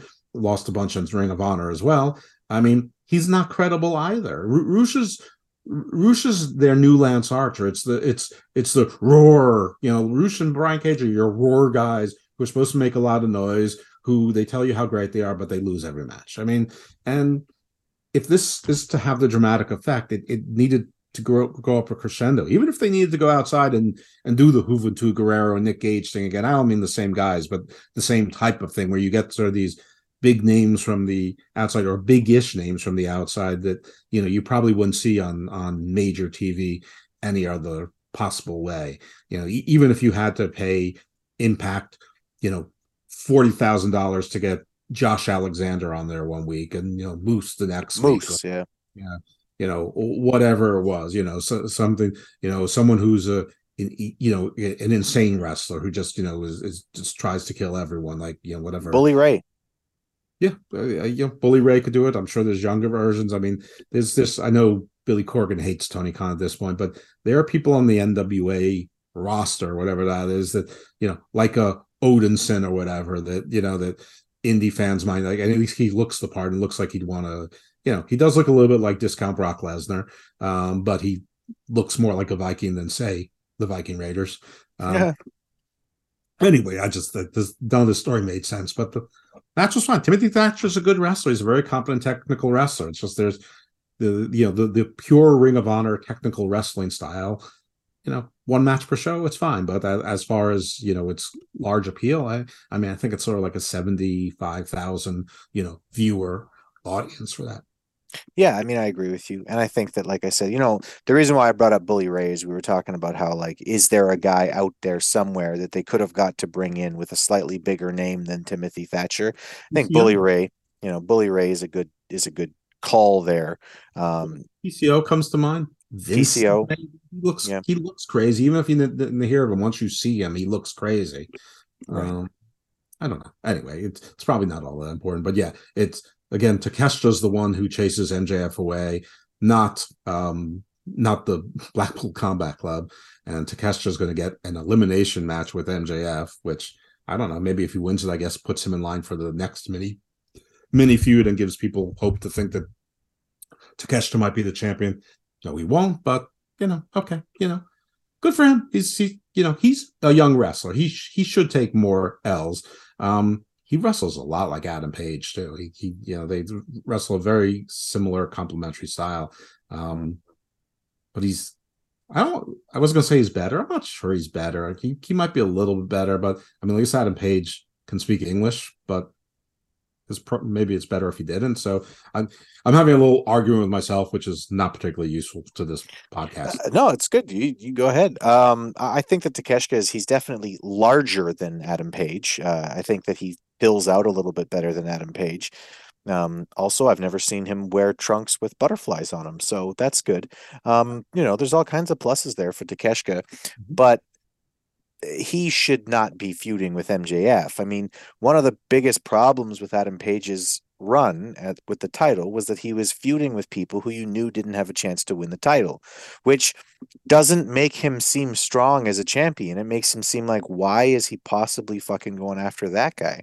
And you know, Takeshita, if if that was the story, if MJF was going, yeah, you know, I'm I'm going to defend my title against a real, you know, formidable opponent and you know, you all know him and you all, you know, you all love him and support him. It's uh Takeshita. that that would be good, but that's not what they're doing here. That's not what like that's not the story here. It's that Takeshita is so good, he's right there, you know, he's he's right there and he he shows he has a real chance against MJF. I mean, we're talking about a guy who's I mean having what like his 15th match that anyone's ever seen? Come on.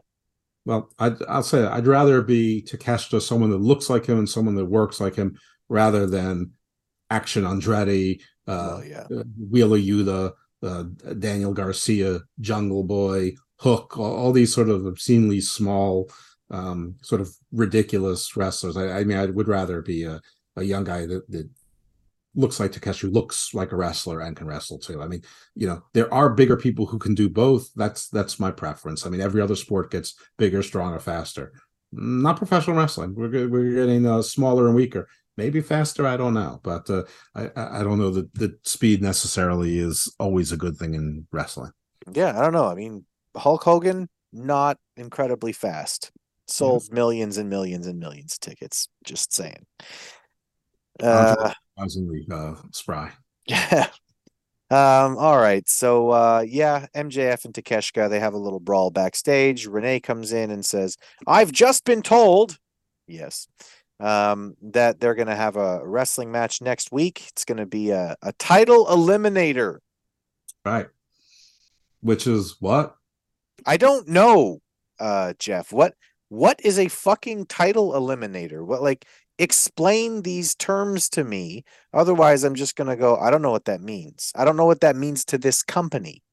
Well, I think it's what they did in WWE, which infuriated me when they had the championship contender matches, where if the non-champion wins the match, they will then parlay that into a title shot.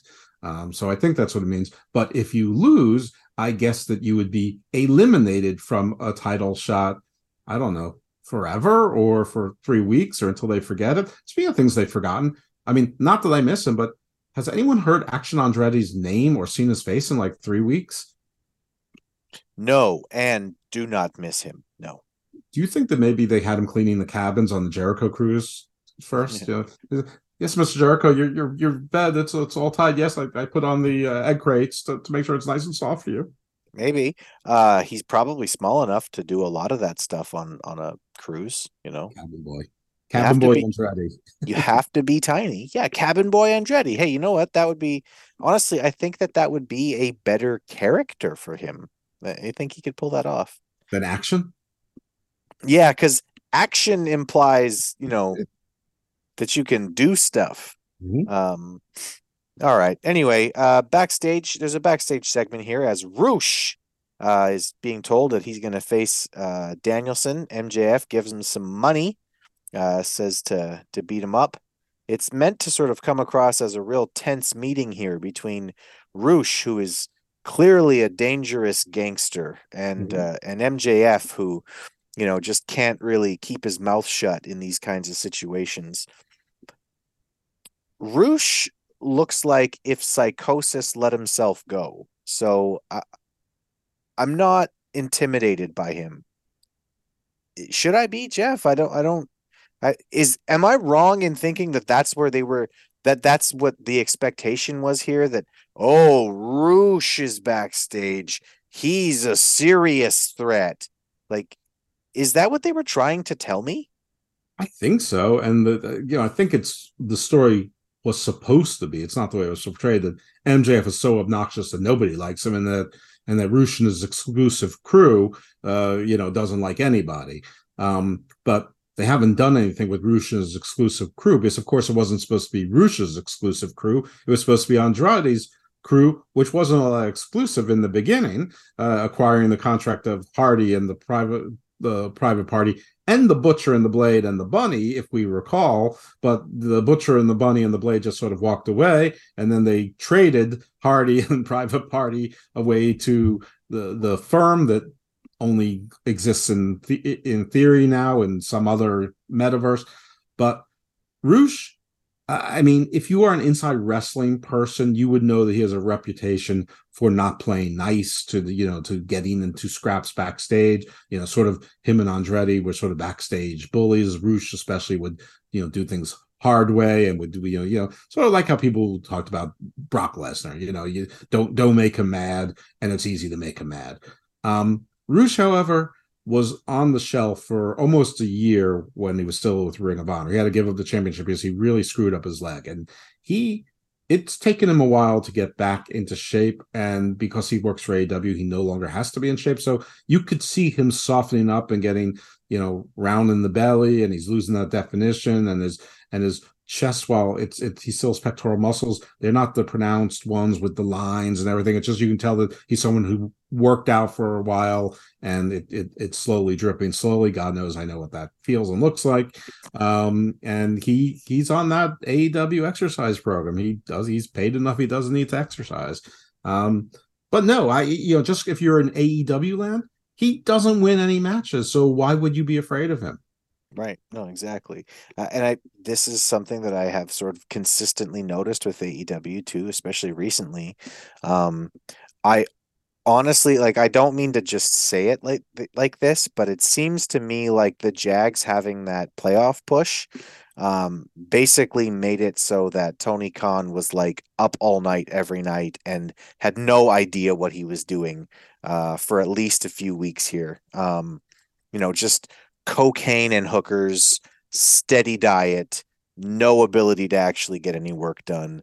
Um, honestly, I have no other explanation other than well, his football team was on a playoff push and he was doing a lot of coke uh, because they're they're trying to make you feel sorry for people who you you're not going to feel sorry for. They were clearly trying to push Jungle Hook as a thing and now they're not now it's not a thing anymore and he doesn't care about the hook thing and that's not really a thing anymore. Um we'll get into it after we've got another break here coming up but as soon as we come back from the break we'll talk about you know the evil you know jade cargill consoling her crying daughter on the way back from the ring Eh, this guy is just very confused as a booker. He doesn't know what the fuck is going on. Um, I think we'll, he uh, pays the hookers the same way like the AEW wrestlers. He pays them to do nothing. yeah, awesome. Hey, here's some coke. Don't worry, you don't have to work out. I'll fuck you with a punch. Um, anyways, we'll take a break and uh, and we'll talk about Red Velvet and Jade Cargill in this excellent matchup.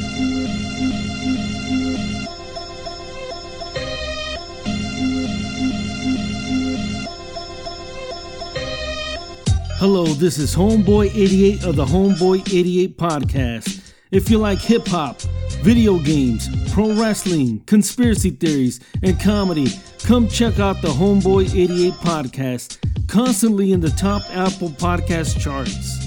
Check out my back catalog featuring some of the funniest wrestling shows ever created. The Homeboy 88 podcast. Search for it and listen today.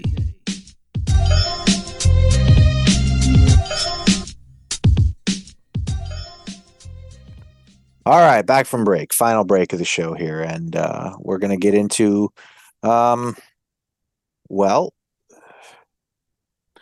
we're gonna get into a match, Jeff. Um, a match between Red Velvet and Jade Cargill, and um, oof, I don't know, man. I I really like Jade Cargill as a character. This was rough to watch. I, I had a really hard time with this. This seemed like two people who aren't really TV ready. Um, they were stepping on each other's toes. There was stuttering, waiting for each other to get in place. Um, at one point, Velvet lands a lung blower. It's called a lung blower, and Jade sells her nose. uh, I've seen Jade get by and have decent matches with the right opponent. Uh, but ooh, this was not it. Kiera Hogan provides a distraction for a near fall. Nobody bought it. Uh, Jade wins with her finish. She's 50 and 0. Um, not a good match. Like the match itself was really bad. Um, the optics afterwards were absolutely ridiculous. Uh, Jade Cargill, who is the bad guy, I am told confidently is a heel, um, picks up her crying daughter, not not just her daughter who's at ringside with like a smart ass look on her face, you know, look, my mommy's better than your mommy or anything like that. Literally crying, oh, mom, you're just getting hurt. I A love Halloween toddler. Yeah, bawling a bawling toddler Like maybe a two year old, three year old, something like that. is then picked up by the heel and consoled on her way back. Uh, Right. She she she at least knew not to walk up the ramp so the camera would see it the whole time. She walked like sort of in that little partition between the the, the ramp and the, where the interviews and the commentary is. Um so this was supposed this was Jade's 50th match. This was to get her to 50 and 0. Should have been a big deal. Um the opponent was Red Velvet. Not to put her down, but Red Velvet's not a big deal. Jade Cargill has beaten Red Velvet several times in the past. She's been her baddie. she called it out herself. She was the one in one and oh. Literally, she like she was the first person that Jade Cargill wrestled and beat. Right. And I'm sure that she was more than just one. She was probably one, seven, 14, 22. And this whole thing with the baddies and the ever changing baddies never made any sense. So this was this was a story that felt forced right from jump. Um, the other baddie, Leila Grey, really didn't do anything. And then Kiera Hogan, another former baddie that was just let go for reasons. Um, as you said, provides a distraction, but the distraction actually works against Red Velvet in the end, which you know maybe is going to be a story. Uh, you know, so the this this it's going to be like baddie on baddie violence. Like the four of them are like forever in like some like uh, spiral where they just have to keep on doing the do si do and fighting each other forever.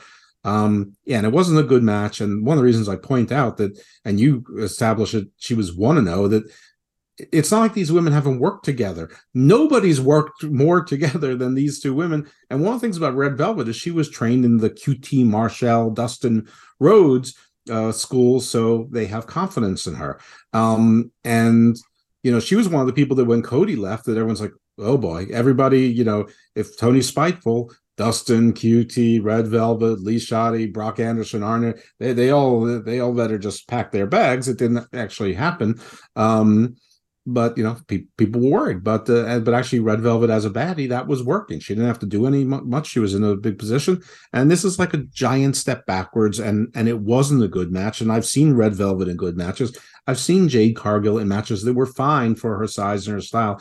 You'd think she'd have an easier time of it with a, a smaller wrestler. Red, Vel- Red Velvet's very small. Um, but she didn't. Um, and you think they were familiar and they worked with each other before, and it looked like they'd never met before. And just the whole, the whole thing was weird. And, and like you said, it only got weirder. But it, ju- I mean, for a 50th match, it felt, it felt very incidental. And I know that AW doesn't want any of their important people to ever take L's. But what do you have Shida and Riho and catering for, if not to be the supposed big wrestler that that Jade Cargill could get her 50th win against, and it means something. Or go outside do do something do something you know. Listen also i mean this was something that i i found kind of hilarious. This should have been a big deal 50 and 0 um it should have been a big deal. It's also literally the 1st of february. What is february? It is Uh, black history month. That's what my notes tell me. Jade Cargill, a black wrestler, going 50 and 0 on the first day of Black History Month. Why not bring in Ivory for a match? Why not and and just just sell it as former world champion Ivory, you know, have a quick 30 second video vignette last week from Ivory saying, you know, I know you're at 49 and 0, but you've never faced anyone with my pedigree. You've never faced anyone with my history, and I'm coming for you. You know, you're not getting to 50 and 0. You know, you'll have to go through me, whatever.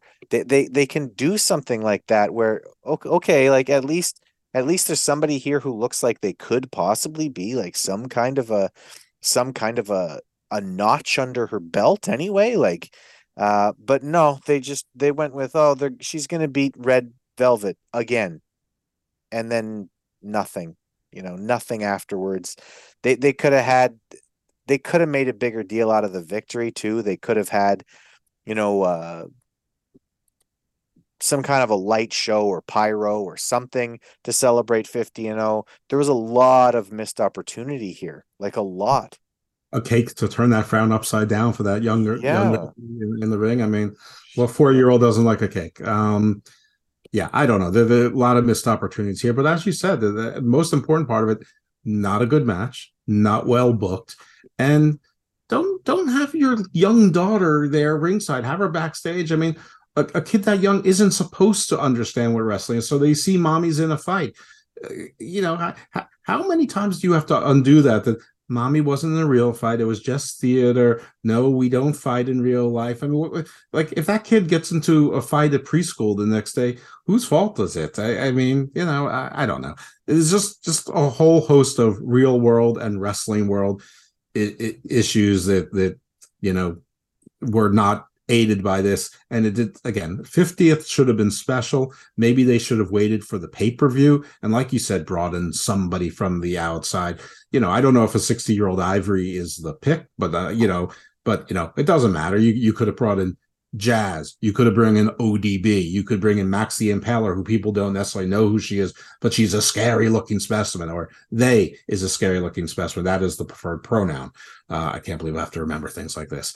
Um, you could bring Camille back, so wanting to run that one back. I mean, who you know people might know who Camille is, and she she has a presence. I, I don't know. There are there are women who are underemployed or more or less free that, that could come and you know come in and and Pay you know, Impact to let Deonna Purrazzo come over for a match. It, like there's a lot of women out there that they could have that they could have went to to make a big deal out of 50 and Taya oh. Valkyrie.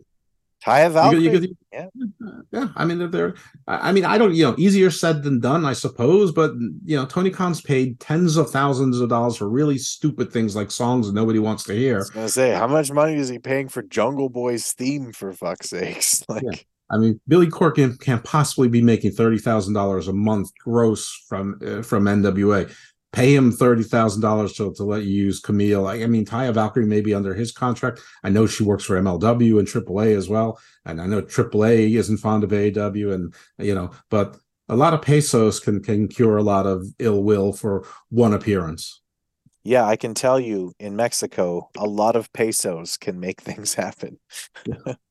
And yeah, but that's probably enough about th- this match, which is a shame because I'm a fan of Jade. I'm a fan of the baddies, and my favorite compilation of baddies was Leila Grey and Red Velvet together. As you know, I'm often on Dollar Club Wrestling, and my dollars usually go to Leila Grey. That, that's just sort of I have a type, but people don't know how torn I am every week in not giving that dollar to Red Velvet and Jade Cargill in that order because it, it's it almost always goes to Leila, and sometimes it just depends on what they're wearing that night and how much boobage is showing. Know, 'cause, you know, that, that's that, that's the way I roll. Um, but Jeff is know, a simple man.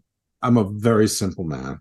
Yeah, so I don't know. This, yeah, you're right. This was a foul, and and it's an unfortunate foul. for sure. Uh, Britt Baker is backstage. She says she's okay after getting jumped. Ruby Soho comes to apologize.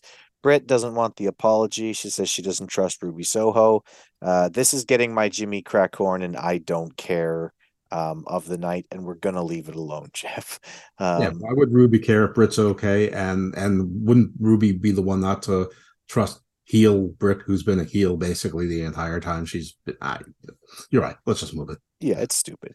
All right, the TNT title's on the line as Samoa Joe uh, takes on Darby Allin. Uh, Joe comes down with his ROH TV title, which uh, just continuously makes me chuckle because ROH doesn't have TV, so he's the he's the television champion of a company that doesn't have television. Everyone says everyone's cutting cord and there is no TV anymore. Yeah, TV doesn't matter anymore. So maybe metaphorically, it's exactly correct. Yeah, maybe he should call himself the- Maybe they should rename it the ROH Streaming Championship.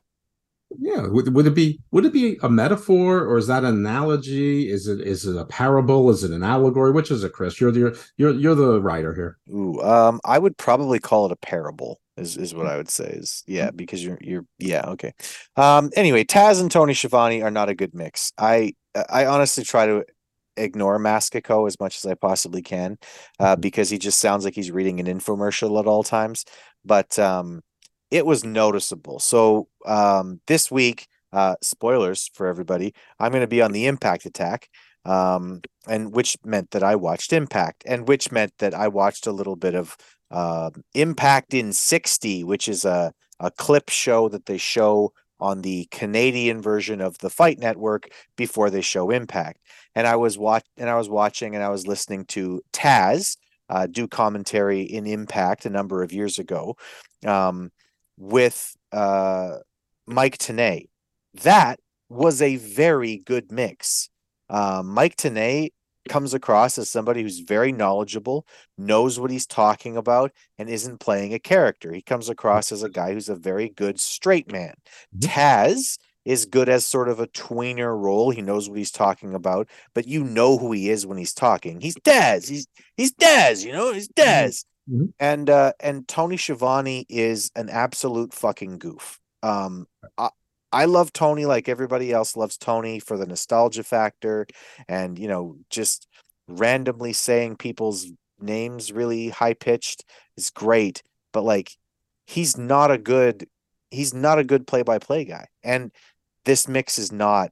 I don't like it. I miss Jr. whenever he's not there. He's also like a 61 year old man who desperately wants to be a 45 year old man. Like he's not even like shooting for 25. Yeah, he just really wishes he was still young enough to fuck some of the women on this roster. Right. And and need to be like in the progressive commercial where the guy's coaching people not to become their parents. Um so um but yeah, um, but yeah, Joe comes out and this this was a trilogy. I thought the first match where Joe killed Darby was perfect. I thought it was maybe one of the best matches I've seen on AEW television in in the context of the story and how the match played out. I mean, there have been other good matches, but then like for instance, we were talking about Adam Page earlier. His first title defense was a 60 minute draw with Bryan Danielson. Great match, made zero sense, did nothing to help Adam Page, did nothing to help Bryan Danielson, and was a terrible way to start his reign. Um, and they realized it, so then they brought in the the Hurricane, uh, Lance Archer, and by Hurricane I mean makes a lot of noise, causes some damage, but then goes away and is never heard from again, or not heard from again for until next Hurricane season. Um, but yeah, so and then the second match, I didn't love it because it looked like Joe was a sort of an idiot, but I guess the story was that Darby changed his game around. He just let let it all fly, and Joe wasn't ready for it for Darby's aggressiveness. And he, and once Darby got the upper hand, he never let it go, and and he beat Joe. Okay, fine, and he you know whatever. So uh, you know Joe got his rematch just for asking for it. Darby's been this stupid before. Lots of wrestlers are. He granted it, which was dumb, but they said, hey, neither one of us gets a rematch again. So I'm cool with it either way. Um, and then the match starts. So, Chris, I'll hand it back to you. Yeah, so Darby, first of all, he starts off the match wearing a thumbtack hoodie, which I thought was kind of a clever, interesting little thing. Um, you know, I, I like this. I, I I do like Darby Allin in terms of like as a talent. I actually I think that he wins too many matches. And I think it's actually to his character detriment that he wins as often as he does against the kind of competition that he sometimes wins against. But I do like him. I think he has a good mind for the business. Uh, both guys are bleeding within a couple of minutes. They fight up the steps in the arena. Now, again, both guys are bleeding within a couple of minutes. Why the fuck was there color in your opener? Ugh, just amateurish garbage. Uh, Darby being Darby sells like a champ for most of this match. Um, yeah, Joe throws Darby all over the damn place. At one point, he literally just picked him up and threw him out of the ring, um, which I actually thought was a missed spot. I thought he was going for the table with that uh, for a minute, um, but no, it was just it was just Darby letting Joe do whatever the fuck he wanted because Darby is a mad, mad person. We all have to just accept that he's he's. I, I will accept that the, the the undersized wrestler can win some matches, but we all have to accept he's not likely going to have a long career. Yeah, uh, it's a brutal match. Darby uh, is exactly what you've come to expect. Darby spells he spends ninety five percent of the time selling, then he does something insane to try to get back into it. Uh, there was that super hard running dive that he does. He did that into a table uh, that Joe was holding at the time. That looked brutal. It sounded brutal. He's he's really really hurting himself as he does this and I mean, uh, you know, you're watching it, and it it is the right way for him to to be offensive. I mean, a guy that small should have to put all of himself into an attack against a guy the size of Joe. So I don't mind it. Um, he spends about five minutes cutting the ring mat off, though, which I mean, you gotta you gotta make sure this is set up. I mean, rather than having an exacto knife have a machete something that can't easily break because you could see that that exacto knife basically broke the first time he went to use it, and he Well, was stuck. hand saws, you know, a wood saw that, that might be useful when you're building, you know, something that might be under a tool case. But you're exactly this took so long, and who on earth believes it takes Samoa Joe that long to recover? I mean, when you say five minutes, you're not exaggerating. It was a five minute or I thought the ref was actually going to start helping him cut. Yeah, at one point I thought, my goodness. I, at one point, I actually thought that they were going to do something that the crowd was going to do something that they did with Roman at one point, uh, where when Roman was still was still sort of being pushed down our throat, pushed down our throats, quote Mhm. unquote. Um, when he was selling for about five minutes in a match, and the crowd started chanting "Roman sleeping." I, I really thought that they were going to start saying, you know, Joe is sleeping. But no, uh, Joe wasn't sleeping. It just took way too long to take the padding off, um, which again, don't show me that there's padding underneath the wrestling ring. It's not a good thing to show the audience. Like, so everything that happened before was on padding. Like, all of the moves that we saw that were supposed to be so devastating, we can now clearly see that there was this much padding underneath.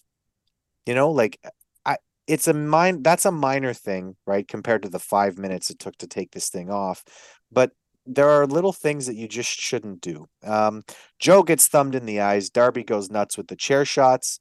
Uh, Joe eventually takes back over, lands a muscle buster, a muscle buster on the exposed pine for the win.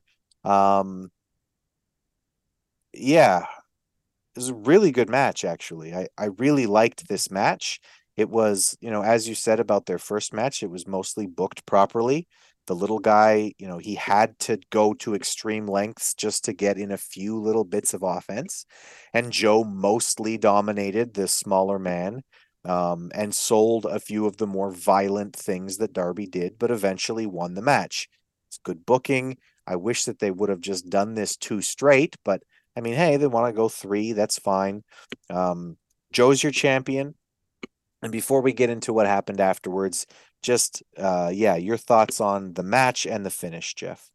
Well, well, I agree with pretty much everything you said, uh, aside from the amount of time it, it took to cut off the, the to cut open the ring and get the the ties, the what are those called the the, the plastic ties, you know, to unsnap them, to unfasten it, to expose the the mat.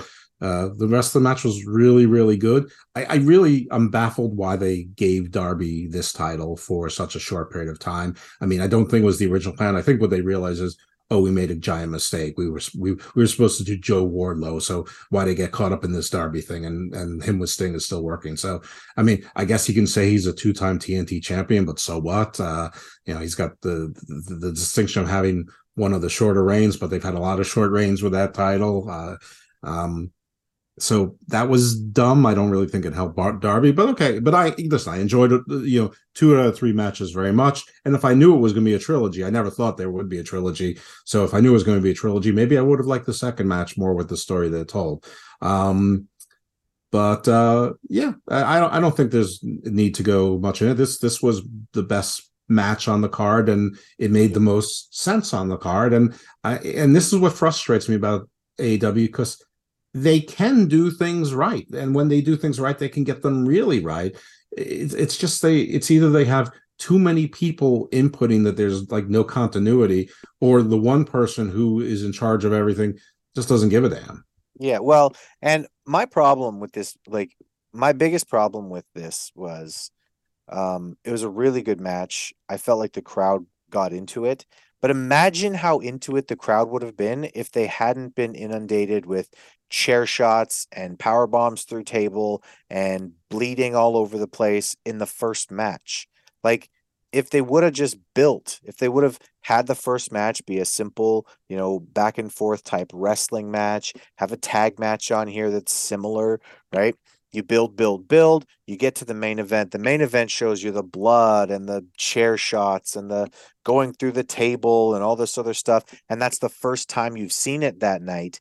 Then you get the proper reaction from the crowd. And I think that even as somebody watching on TV, you get a better reaction from those from from it if you haven't seen it already that night.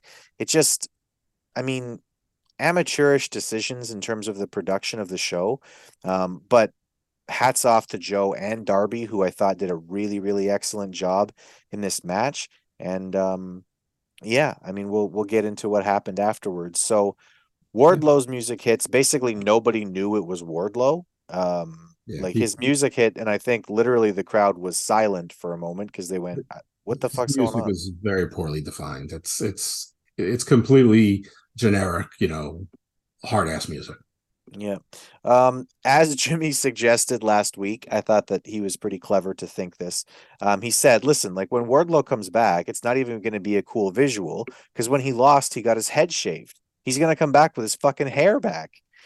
You know, because it was five weeks or six weeks from the time that he lost that match. And sure enough, out comes Wardlow looking exactly how he did before he got his head shaved. So No matter. He he had a you know he had basically, basically like a, a flat top, like he had a, a, a nicely coiffed fade. It, it's you know he, he, he, he- you know he looked good, but you know the crowd they recognized him. He was he was you know dressed in a suit with a shirt, you know doing the open button thing, you know like I'm a total badass, and you know whatever. At least the crowd remembered he's still over despite all damage that was done. So you know people always say you think it's too late, you think it's irreparable, and I kept going, no, I don't think it is. I don't think it's too late, especially in AEW. And people are like, yeah, it's too late. I'm like, I really don't think so. And it looks like it's not. So, okay. So, listen, thank goodness for the forgiving AEW fan base who forgave all that. And now we're going to get the feud we were supposed to get.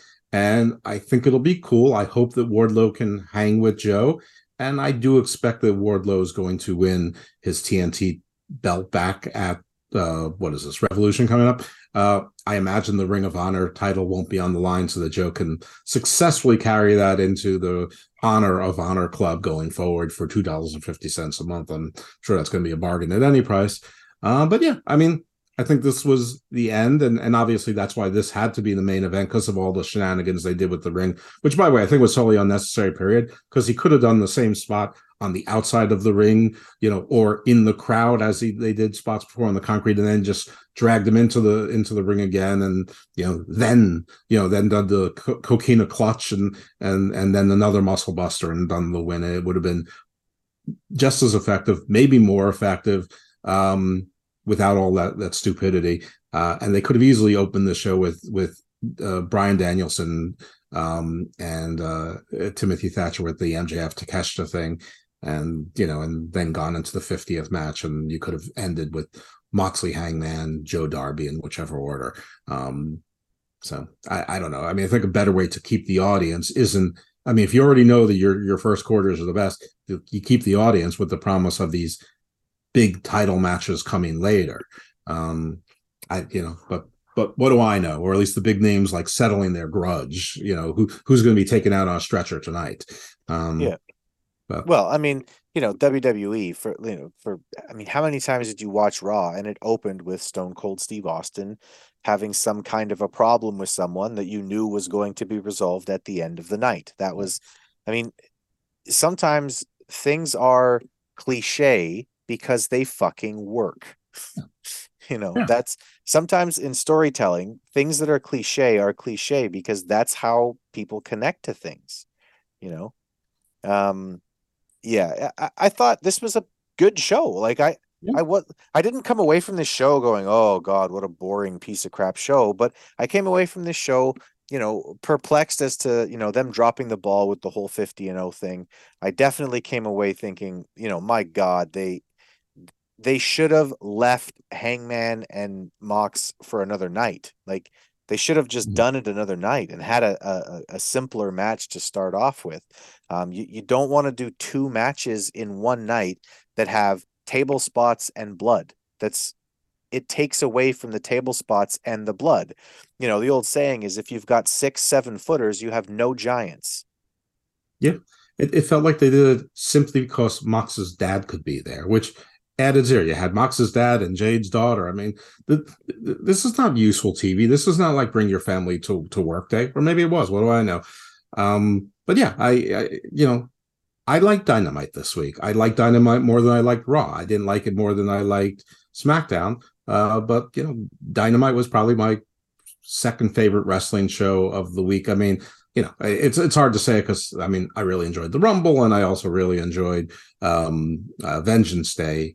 Um, you know, the, this uh, the weekend after, and it's you know depending on how you measure a week. Um, but I thought it was a good dynamite. But I knew that the numbers were going to go down because the week before the numbers were artificially inflated for Mark Briscoe, who, you know, rest in peace. You know, I actually was a fan of Mark Briscoe. I think most people who watched probably had only sort of heard of them, but still they tuned in to to, to get it for their curiosity fix and for the tribute, and that was fine.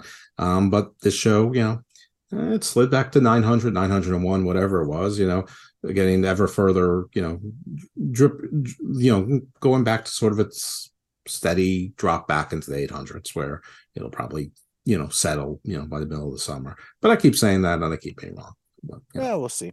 We'll see where it goes. But uh, yeah, that was dynamite. And uh, that's been the skirmish. Jeff, where can the people find you? Well, wait, where can they find you? Where, where's it? Well, I guess you'll tell them where the Impact Attack is. Um, where they can find me, oftentimes here at the PWC, uh, including my wrestling show that's with non PWC people. Well, I guess I am. I'm one of them. But Big Daddy Cool Steve Pena, Hammerlock Hangover, you can watch it here, or listen to it here at the PWC. Um, my non wrestling podcast are Garden of Doom and Garden Views. Garden of Doom is an eclectic mix, of topics that make me curious. Uh, and we explore things around the world, within the world, adjacent to the world, outside of the world, and beyond. And Garden Views is a little bit more topical uh, with legal and, and uh, topical issues with what I think would be broadband interests like cryptocurrency and cybersecurity, cannabis law, things like that, that uh, hopefully have some entertainment value to you. So that's where you can find me. I'm trying to plug um, my outrageously beautiful fiance's interview with Lanny Poffo, which is on her YouTube channel, Vivir la Magia uh, con Viviana. Um, and it's on YouTube. It's free. Uh, it's an hour long, and it's and it's a, her interview with Lanny Poffo uh, about Ecuador. He moved to Ecuador, and they were, you know, he was still familiarizing himself with the country, and uh, he doesn't really speak Spanish. She only sort of spoke English. It was sort of cute. It was sort of weird, but it's fun. And but I think you got a rare insight into what a real shoot interview was because it had almost nothing to do with wrestling except when you know Lanny basically brought it up.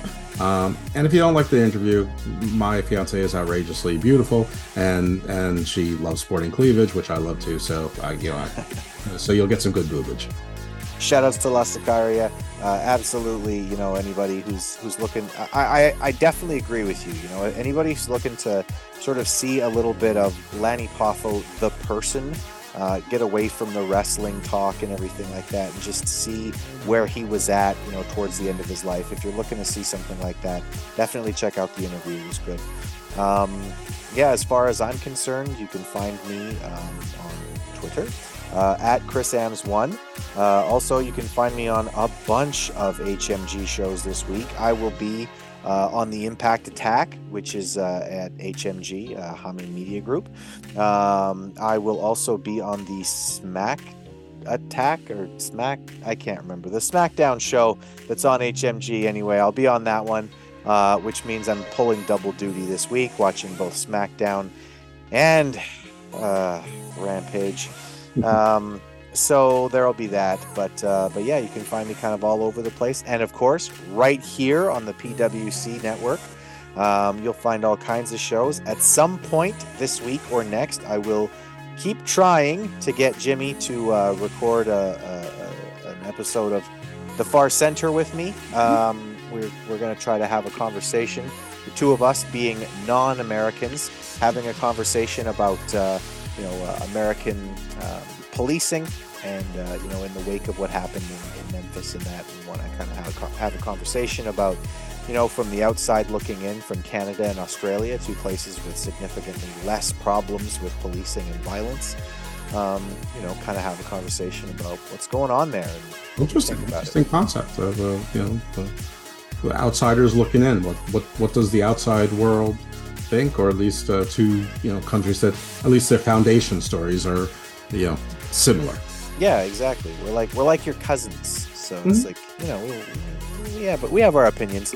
Um, but also uh, coming up this this next month in March, you can find me on uh, the Garden of Doom. I'll be talking about Atlantis, uh, mm-hmm. a subject which I'm very very interested in, and I've been uh, reacquainting myself with uh, immensely, and I'm really looking forward to that.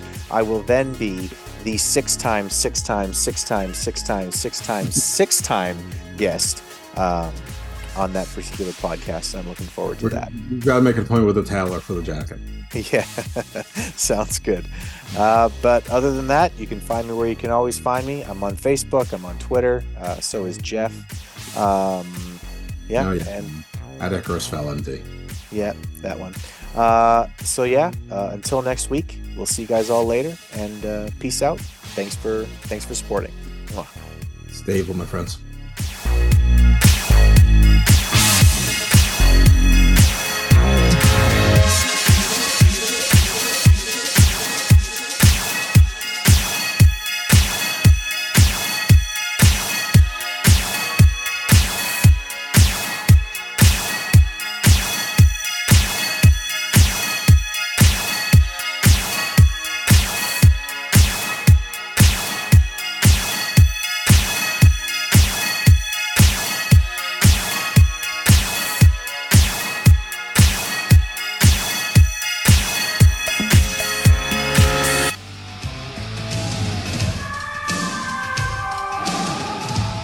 PWC Network. What the world is watching and listening to.